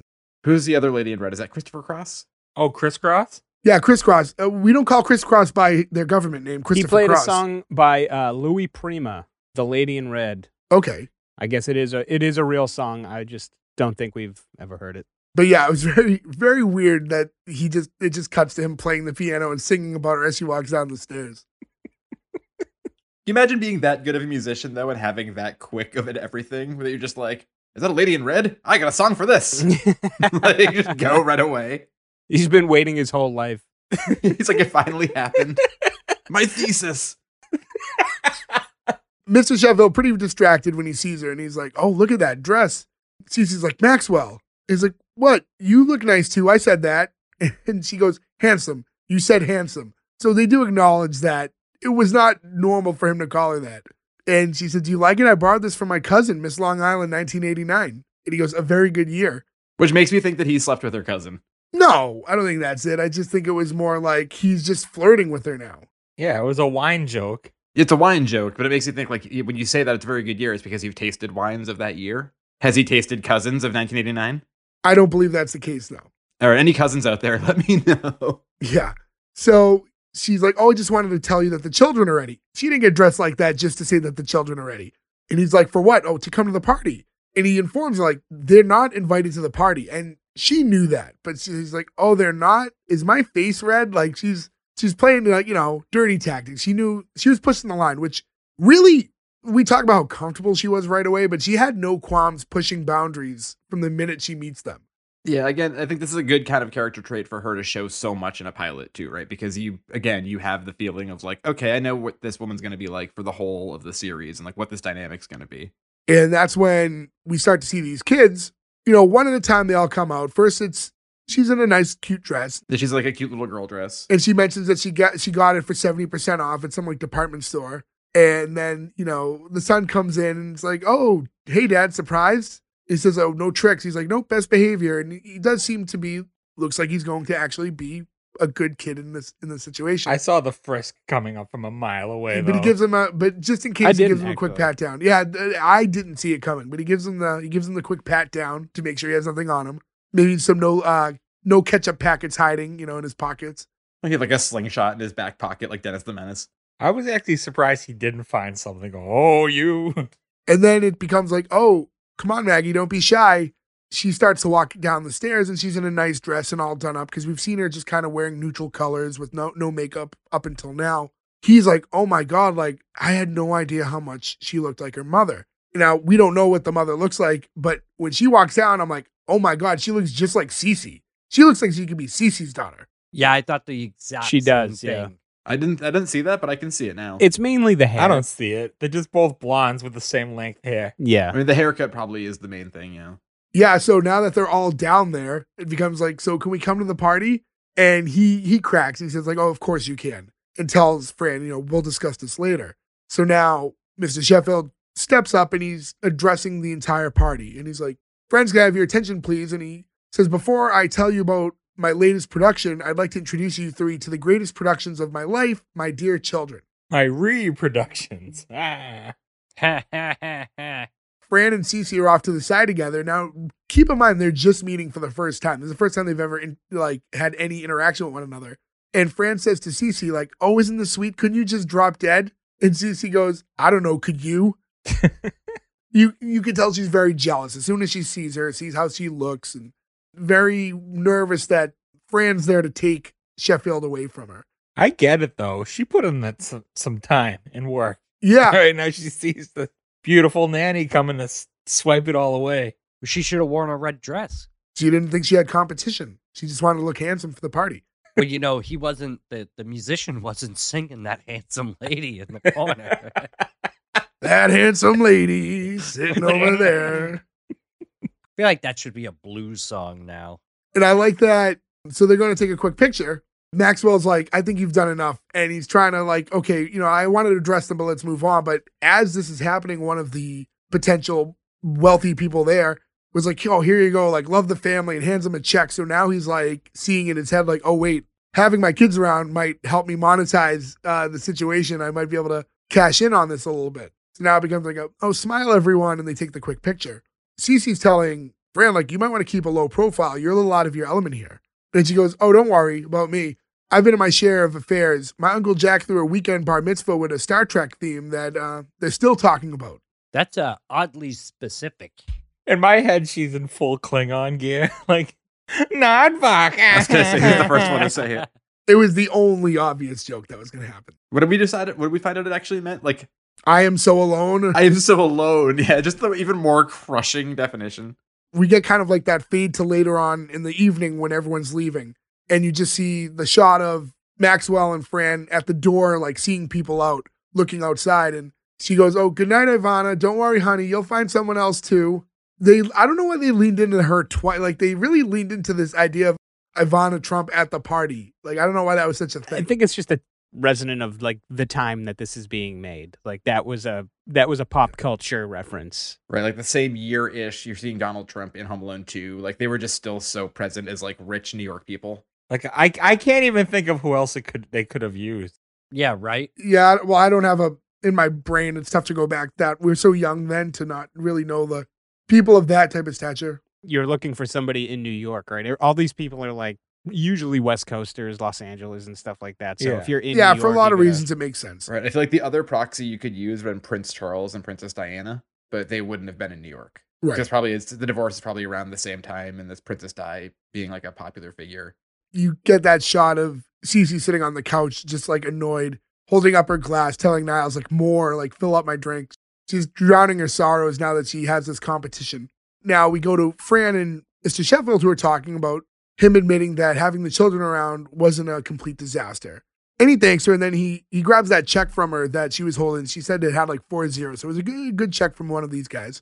And he goes to bring it into his office and you get the shot of him walking into the office and you can see from outside like the door like his his office leads to outside Yeah, like a balcony. yeah i, I can't tell what floor it was on that's why i didn't know if it was a balcony or yeah whatever it was but you could see his older daughter sitting there with caterer or something and they're just like kind of making out on the bench and he's like maggie they, they jump up the, the guy's like oh mr sheffield i was just he's like oh you were just leaving he goes to run off and she tries to chase after him. The kid's name's Eddie. And now Mr. Sheffield's chasing after Maggie.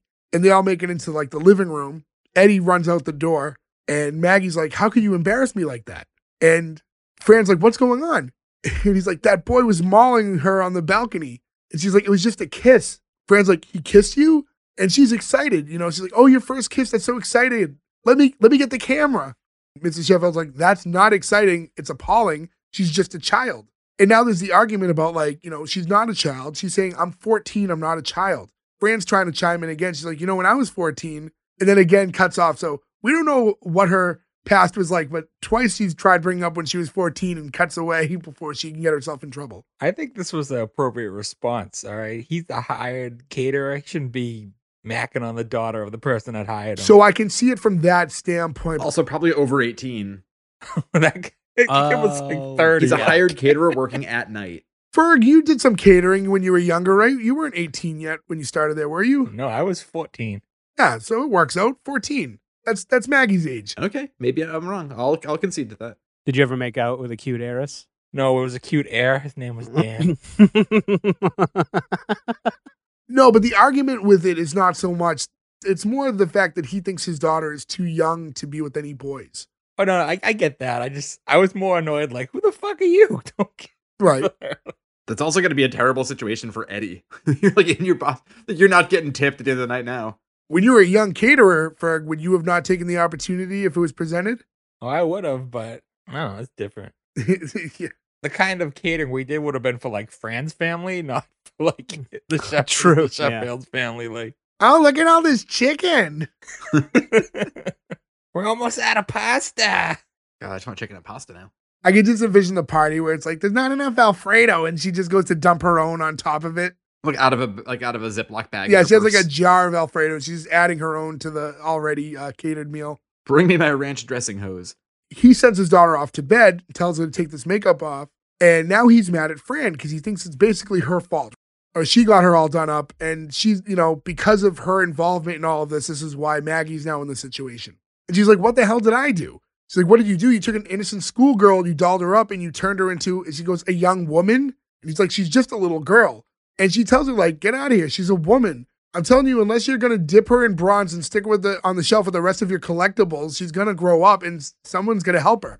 And I actually really like that line of the the idea of like dipping her in bronze and just putting her on the shelf like everything else he owns, because they do touch on early that he doesn't pay a lot of attention to his kids. Like, not that he's vilified, but early on it's pretty established that he's a little disconnected Yeah. with the raising of his children. So I thought that line, like, it's it's a lot smarter than you think on surface when you when you really dissect it.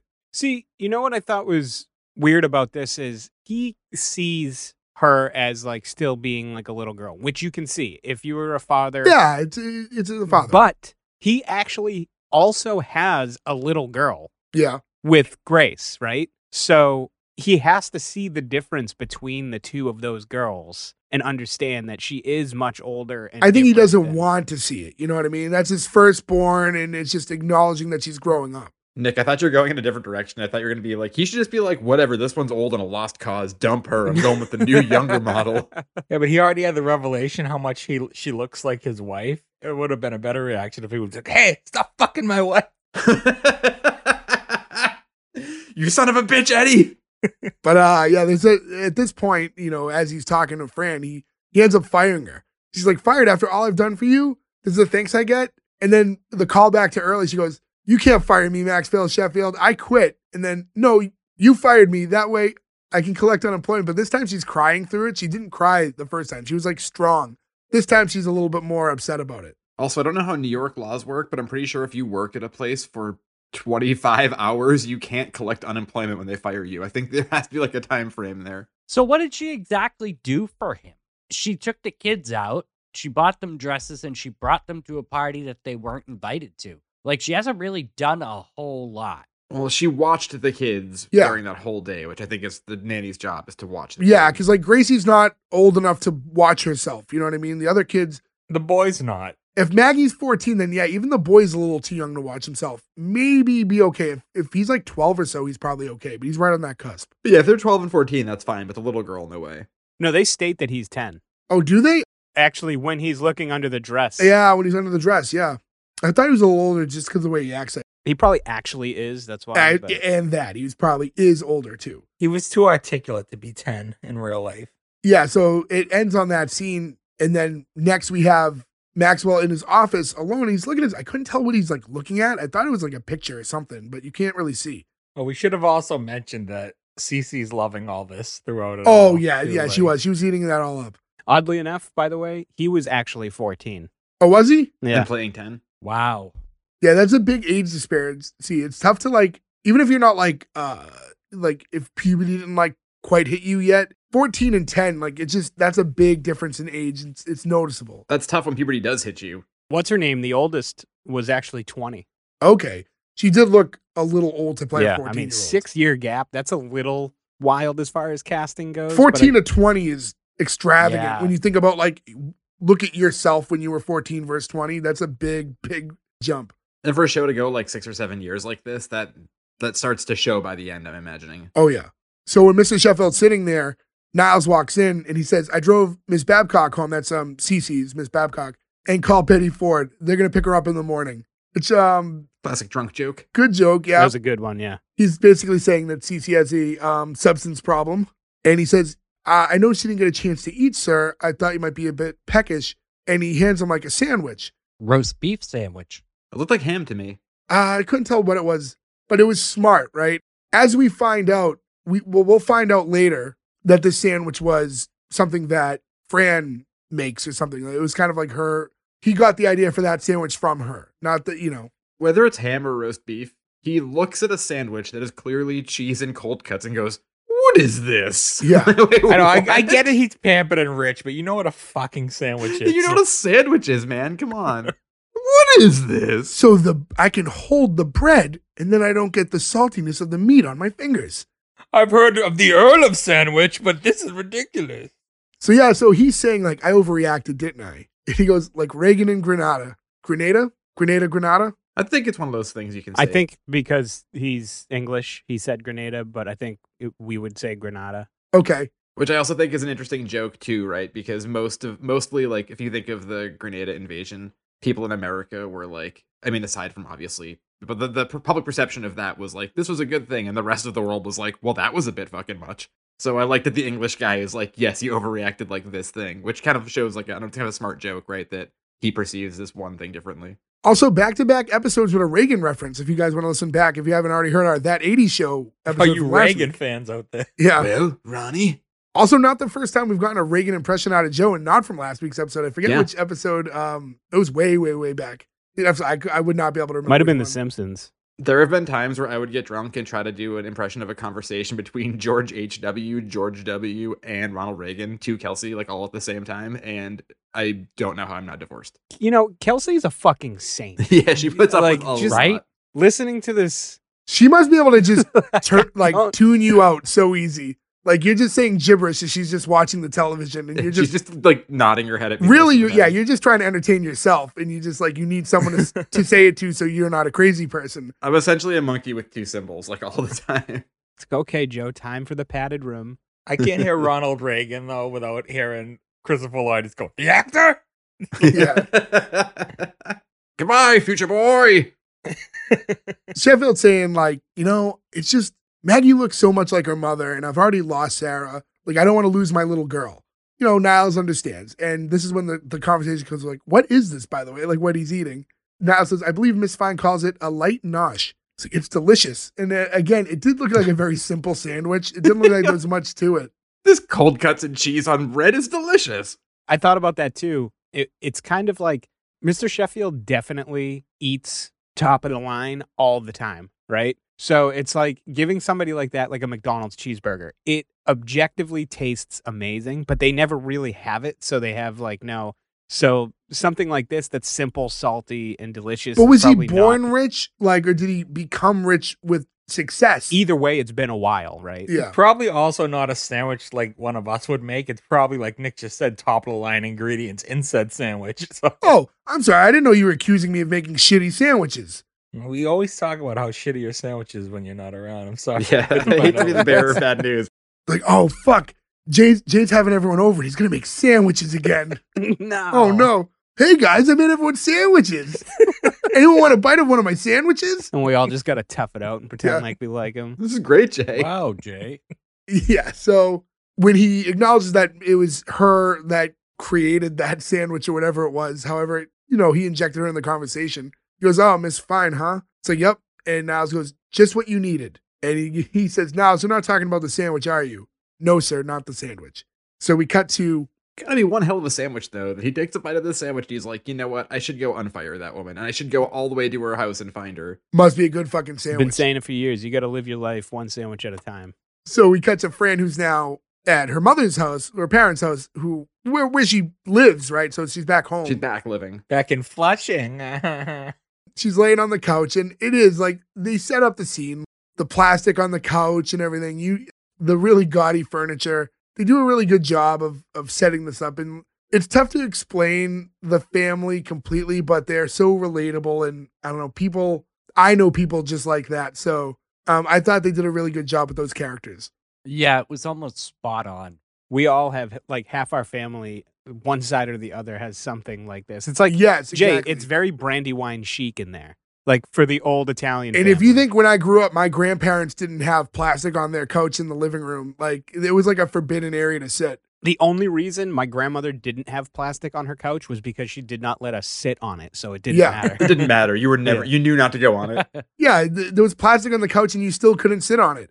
And then it would be like it would be the holiday season and we'd all be over my grandparents and like other people were sitting on the couch and we are like cuz it just feels uncomfortable do they know that they're not supposed to be there well we would get to, you know, we would have like family at my um family dinner at my grandparents like almost every Sunday. We were that family. And then when you see like other cousins and uncles and aunts and people show up that are never there that just get to sit there and you're like why the fuck aren't they telling them they can't sit there? Like I all year I'm here. I don't get to sit on this couch. And all of a sudden, like it's a special day that they can sit on it. yeah Because they're company. You're just a piece of shit from the family. Right. But um, yeah, Fran's sitting on the plastic couch, and the mother walks up and she goes, "Ah, Fran, you need a Malamar," which was like such a weird like thing to select, but perfect, right? Malamar is yeah. perfect. I love when people reference candy in movies and TV shows, and it's just not what you think. Like in Beetlejuice, when he tries to lure the fly with a Zagnut bar.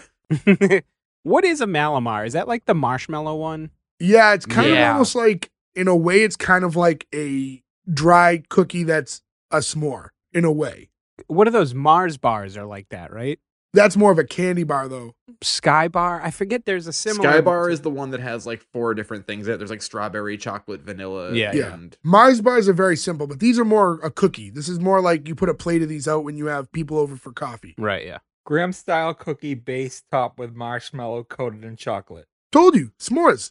So the snack of the day at the fine house is Malamo bars and Ovaltine. Yes. We can laugh at that. That sounds delightful. I mean, you're not wrong. Fran's kind of upset, and when she's offered the Malamar, she goes, "Oh no, ma, food's not the answer to everything." The mother's like, "Meanwhile, your father and I have based our entire relationship around food. passion goes, sex goes, communication we never had, but food is forever. And uh, you just hear, Morty, you want another Malamar? Morty. it's a weird can. It's a, it's like so. It's I'm guessing after dinner. It's just fun to say. Malamar. That's the thing. Just inherently, just saying Malamar is funny. So it But works. like another one, like she's been feeding them to him all day. Like I want to know what time it is. This is a weird. right.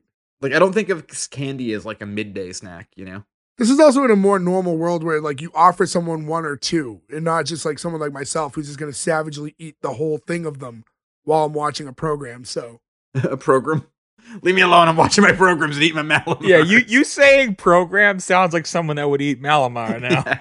as I'm like mentally back in my grandparents' house and t- thinking back to these times, yeah, now shows become programs and the remote becomes a clicker and so on and so forth. I'm watching my stories. Somebody just shot Jr. I think he's dead. There's a knock at the door, and Mr. Sheffield showed up at Fran's house. And he says, Oh, I'm sorry to disturb. I just wanted to drop off the rest of your things. The mother's like, Oh, you can never disturb anyone, darling. I'm Fran's mother, Sylvia, and like holds her hand out to her. And he introduces himself. And she says, Come on in, I'll make some Ovaltine. Now, I've had Ovaltine in the past. Is it just adult chocolate milk? It's, It's disgusting. chocolate milk with like vitamins in it. yeah. Yeah, it's chocolate milk, but it's like a powdered. Yeah, like the like the Yahoo. I Mm-hmm. yogurt? actually don't think it's chocolate based. Is it? It is, but it isn't. Yeah, but I don't think it's for adults either. I think it was more for kids because it has vitamins in it where you could be like, this is a fun drink you're having, but it's actually good for you, sort of thing. My grandmother on my father's side always had Ovaltine. It was always offered to me. I want to say my grandparents had it. I've definitely had Ovaltine. I don't remember like strongly what it tasted like, to be honest with you. It's been yeah. so long. I don't think I can re- ever recall even having it, to be honest with you personally. I rec- recall it tasting like if you got a hot chocolate and made it cold. I always thought Yeah. of it, uh, if I'm remembering, I, I think it was just like chocolate milk, but it was like, oh, I don't like this brand of chocolate milk. Like that's how my brain processed it as a kid. Like the chocolate milk you get at school as a kid where you're like, this doesn't taste like if I was to buy like a Nesquik. This tastes oddly not enjoyable. Well, actually, when I like, I loved YooHoo, which we had just established wasn't actually chocolate, milk. Chocolate And then- drink. and then I also like there was a gallon of like Choco drink. Yeah, like that big gallon of fake chocolate milk that was like delicious. But that's deep into my childhood. That's 30 years ago. So um, in Switzerland, Ovaltine doesn't have sugar in it, Hmm. but it does have actual cocoa powder and egg. So it's gross. Ew. no, it ew. probably tastes a lot better. Uh just straight cacao or whatever, the- like with no sugary. uh, I don't know. That's like a bitter an drink. egg. It's also it's spelled differently too. It's called o oh god ovomaltine, but it is Ovaltine. I had to look it up because it lists the ingredients, and next to some of them it says except in Switzerland. So I had to look up the Swiss version of Ovaltine, and and I still am left with some questions. Interesting. Well, they take their their chocolate serious there. Yeah, Swiss chocolate is a big Yep. deal, so Probably delicious there. I'm sure it's actually probably I'd like to try Swiss Ovaltine now. Plain drip. we take a play trip to such a cultured place like Switzerland, and all we do there is get a glass of Ovaltine and go, "Yep, better," and then we're right back on the plane, Yeah. catch the red eye home, never leave the airport. Huh. Okay. All right. Bye. But we don't ha- we don't have American Ovaltine, so we don't have anything to even compare it to. But yeah, uh, just uh, to keep to keep it going. He's like, oh, you know, I can't. I'm sorry. Um, there's uh there's already a mob in front of my car out front. I, I really need to get out of here because he showed up in a limo. And Brad's like, oh, I'll take care of that. And she just screams out the window like, get away from that limo. Nobody died. There's no vacancies. She lives in a rent controlled apartment in New York, so um, people are just dying to get into that building. And they have a conversation. They kick the mother out. Well, she kicks her mother out. They have a quick conversation, and it's basically like you know, how's things going? Like, how's Maggie? It's like, oh, well, she's not speaking to me, but Brighton said that she's fine. And she's like, Brighton? It's like, yeah, he's been surprisingly attentive to her. Like, wouldn't tell me why, just kept saying something about me getting old and where I'd live. So, you know, one of the many callbacks. Numerous. And then he eventually says, you know, I'm sorry things didn't work out. Fran's like, oh, you know, I get it. You know, if I was you and I hired me, he's like, wait, no, I'd be thrilled. Who am I kidding? And he says, well, no, but that's the thing. You're not me. And you're not like anyone I've ever met, which, you know, isn't a bad thing necessarily, but maybe we need to respect each other's differences and we could give it another go. And she's like, wait, is, are you asking me to come back? He's like, so it seems like he doesn't even seem like he was aware that he was going to do that, right? He showed up because he wanted to talk to her. I don't know if he went in knowing that he was going to try to hire her back, but he was definitely drawn to. No, no, he was going to. Her. Okay, so different opinion there. Yeah, no, he was going to hire her. I mean, I get the. I think that he went over there with the intention of hiring her. I don't think he would have gone all the way over there. He seems like he's kind of impersonal. If he was just going to say, "I'm sorry," he would have sent a note or something. Yeah, it was like the equivalent of like leaving your shit at somebody's house, and then that's your excuse to get your it's getting your foot in the door. So he I I was under the guise of returning her shit. I felt like he felt like he at least needed closure or to apologize. I don't know if he was necessarily going to hire her back or if that was the plan, but who's to say? That's all free to interpret. No, if that wasn't the plan, that whole conversation with Niles earlier wouldn't wouldn't make sense. Yeah, true. She takes it a little far though, right? Because after he says like, "Yeah, I guess I am asking you to come back," she goes, "So what you're really saying is you feel terrible about the whole damn thing, and if you could, you'd get down on your hands and knees and apologize." She is really comfortable with him really early, huh? Yeah, that's a little bit too much. But I feel like she's like that with everybody, so this doesn't make it weird for her. You know what I mean, it's not like she's acting out of like context just to him. I feel like she's like this with everybody in her life. And then um, he's like, "Miss Fine," and she goes, "Apology accepted." Ma, pack my things. He wants me back. And then you just see the mom pop out, like smile has a camera, like it- you know she's definitely Brandon's definitely her mother's daughter. So now um, the mother's out there with the camera too, and uh, that's how the episode concludes. I love her big smile for the picture too. It's- Yeah, It's infectious. I like too that they show the picture and then the the lip kiss thing goes on top of it as well. yeah, Yeah. very nineties. yeah, a good effect. So yeah, it's the conclusion of the episode. Anything you guys want to bring up about the nanny? Otherwise, like any like notes or anything that we didn't cover? Not me. Ha ha ha ha. I think we we had a pretty good dive into it. I think we can go go ahead.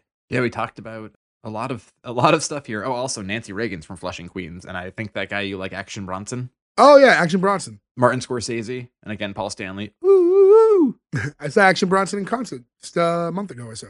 Yeah, all right. So um, nothing to do other than go into the green light or cancel. Uh, Nick, gonna start with you. this was a, a really fun watch. I liked the, among everything, I really liked the pacing of this show. It was quick and snappy and funny. Like you can, you can kind of Venn diagram those three things, and usually you can only get two, but they did all of them and they did it well. We discussed the child actors, they were all really good. The adult actors were obviously good. I love Niles. Niles made me laugh a few times. Fran, obviously, a home run. I mean, it sounds like this was written for her, so it all makes sense. The best thing about this, though, is like just the perspective is a little different than your run of the mill family sitcom. Obviously, it's a family sitcom, but she's not part of the family yet necessarily. She's coming in new. It's al- almost sort of like, you know, we talked about who's the boss, where he comes in, E- even like stuff like Fresh Prince. Like he just kind of shows up and is injected into this family. And you just kind of get to know the rest of the family along with the main character, which I do like. It's definitely a green light. I wanted to keep watching, which is m- most of our main driving reasons to give a green light. And I was glad to see it. It's not a show that I would have thought to watch again, but because of the podcast, obviously I did. And I'm glad I did. So it is an easy green light. Gordo. I mean, it's it's a green light for sure. It's a slam dunk green light. I'm sitting here trying to think about parts of the show that I believe that I'm trying to be critical about, and there's really there's nothing there. Like this is just a slam dunk front to back. I enjoyed it. When I first watched these episodes, I always checked the minutes, like how long the show's going to last. And this was 24 minutes. And it did not feel like 24 minutes to me at all once it got up and running. I, I got nothing bad to say about it. Green light for me. Ferg. just want to say I uh, downloaded Tubi to watch this, so I, w- I went in a little bitter. Shout out to Frank Thomas. It's on HBO Max. Was it? Yeah, it is the whole series. That's where I watched it. Well, the Google Drive wouldn't work for me. I don't. I've been having problems with it lately. But anyway, it's what it- it's so nice to finally see Country Comfort done right, Yeah. where they did every aspect of this show wrong. This nailed every aspect. The acting was good. It was funny. It had that like dark sense of humor, but it was also wholesome. Which I don't know how you do that, but they did.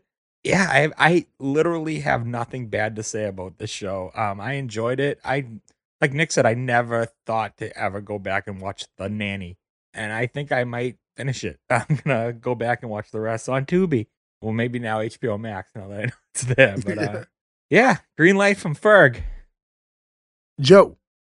Yeah, so I think one of the big things that Nick said is the pacing, right? I think there's a few episodes we've talked about before where like I forget what they say, like if you do something X amount of hours, you become an expert. I feel like at some point we will all be sitcom pilot experts, and that's useless. But this is what I sort of consider a sitcom, like a pilot's pilot, right? It establishes everything it needs to. It has good pacing. You know where everything's going, but in a good way. It doesn't drag on. It introduces everybody. It solves your issue by the end of the episode. Does it all in 24 minutes. You get some laughs and you get out. Like that's exactly what I want in a pilot like this. Uh, Gordo mentioned the time, and I take pretty extensive notes and I write them by hand. So I really track the time in an episode sometimes. When I see 24 minutes, I'm usually like, oh, this is going to be tough. Did not feel that way with this one. Breezed through it. Will continue watching it for sure. And also, I just thought of one other weird thing about Mr. Nanny. The villain in Mr. Nanny is David Johansen, who I want to say this same year is also in Car 54 Where Are You with Fran Drescher. There's a weird Venn diagram of Mr. Nanny and the nanny that I'm gonna like I'm gonna have like the red string across my wall. I was just about to say the exact same thing. You're gonna have the board with like all the string on the push pins Yeah. and So uh as I descend into madness, it is a green light. yeah, um, I'm obviously going the same way the rest of you guys. I don't have a lot to say about it other than you know what you guys have pretty much covered. It was the acting was really well. It was a nice, simple story. Just you had a good opportunity to meet everybody. It was fun. They found a way to make jokes about child suicide and loneliness and widows and, all, and anatomically correct mannequins in a way that you don't catch it all. There's a lot of dark references and a very upbeat show. But yeah, it was just a good time. It was an easy to watch thing. And I, eh, you know, I like that. You know, for a show like this, they actually introduced a lot of characters and gave them all plenty of room to breathe and personality. And despite the fact that Fran's kind of in the forefront at all times, you meet the three kids, the butler, Mr. Sheffield, Cece, the mother, uh, her friend. You get a little bit of all these different people, but you know their characters and they're all very well established right on episode one. And there's a lot of great chemistry. They just did a good job of casting, and everybody really meshes in right away. It doesn't feel unnatural at all. And it's kind of surprising to see that it's the first episode with how polished all of the acting is. But um, yeah, so that's um, that's five out of five, guys. Uh, the nanny, congratulations, you live on episode two with us. Not a surprise. Very solid five out of five too. Yeah, I you know, I kind of went into it thinking that it probably could because I just remember liking the show, but very as soon as I watched the episode, I was like, "Oh, this is definitely getting a 5 out of 5. If anyone's going to say no, maybe Gordo." No, I love this show. And Gordo came in stronger than anybody with his love for it. Gordo and Ferg are the two that are most likely to cling on to something very obscure and s- have that sour them on the entire show. They didn't have any of that in this. It didn't have any. No, but you guys are the wild cards who that's an like one little thing can take you away from an episode sometimes. You've canceled shit for one thing. Don't pretend Yeah. it's just us. I mean, a lot of the times that I cancel stuff, it's because it feels long. yeah. You look at the the show length and you go, "Ah, fuck!" Like Joe said, twenty four minutes is like that's a long sitcom, and there wasn't breaks. It's only two more minutes than a standard sitcom goes, but yeah, no, when- I noticed that too when I opened it up. It's funny you mentioned that, Gordo, actually, because I do this. I think we all do it. Like we see how much is left because it does feel like a chore depending on the show. I did it, but for the opposite reason. I kind of wanted a little more out of this one. Like, oh, do I Same. have ten more minutes? Do I Yeah. have you know five more minutes? I wouldn't have minded it to go a little longer because it was just enjoyable. This was a tough one to not watch the next episode. Not for me because we had to start recording as soon as I was done, but yeah. But no, guys, again, uh, congratulations to the nanny. Five out of five. Great pilot episode. And the only other thing actually I did want to bring up that I forgot was the episode's called The Nanny. I think it's the first time that the episode was titled after the show. Instead of just calling it pilot, they called the episode The Nanny, which I thought was very unique. I never saw that. Said pilot on Tubi. Well, Tubi's some fucking terrible like Don't uh, you discount dare app. disparage the good name of Tubi, which right now is also streaming the movie Car 54 Where Are You? I just Oh, looked it thank up and I'll be God. watching Don't make that me in bed send tonight. Frank Thomas after you, Jack. Oh, sounds like someone signed up for the Fran Pack. two. Um, but yeah, no, guys, again, Just go to s1e1.com. That's where you can find all the links where you can listen to us. Uh, that has all of our social medias. So be sure to give us a follow there Instagram, Twitter, Facebook. We have playlists on Tubi available. But guys, yeah, go to E Visit us at s1e1pod. frank.thomas.com.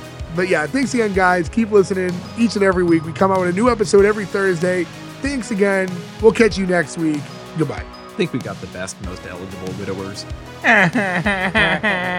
It's like I murdered all my husbands in here.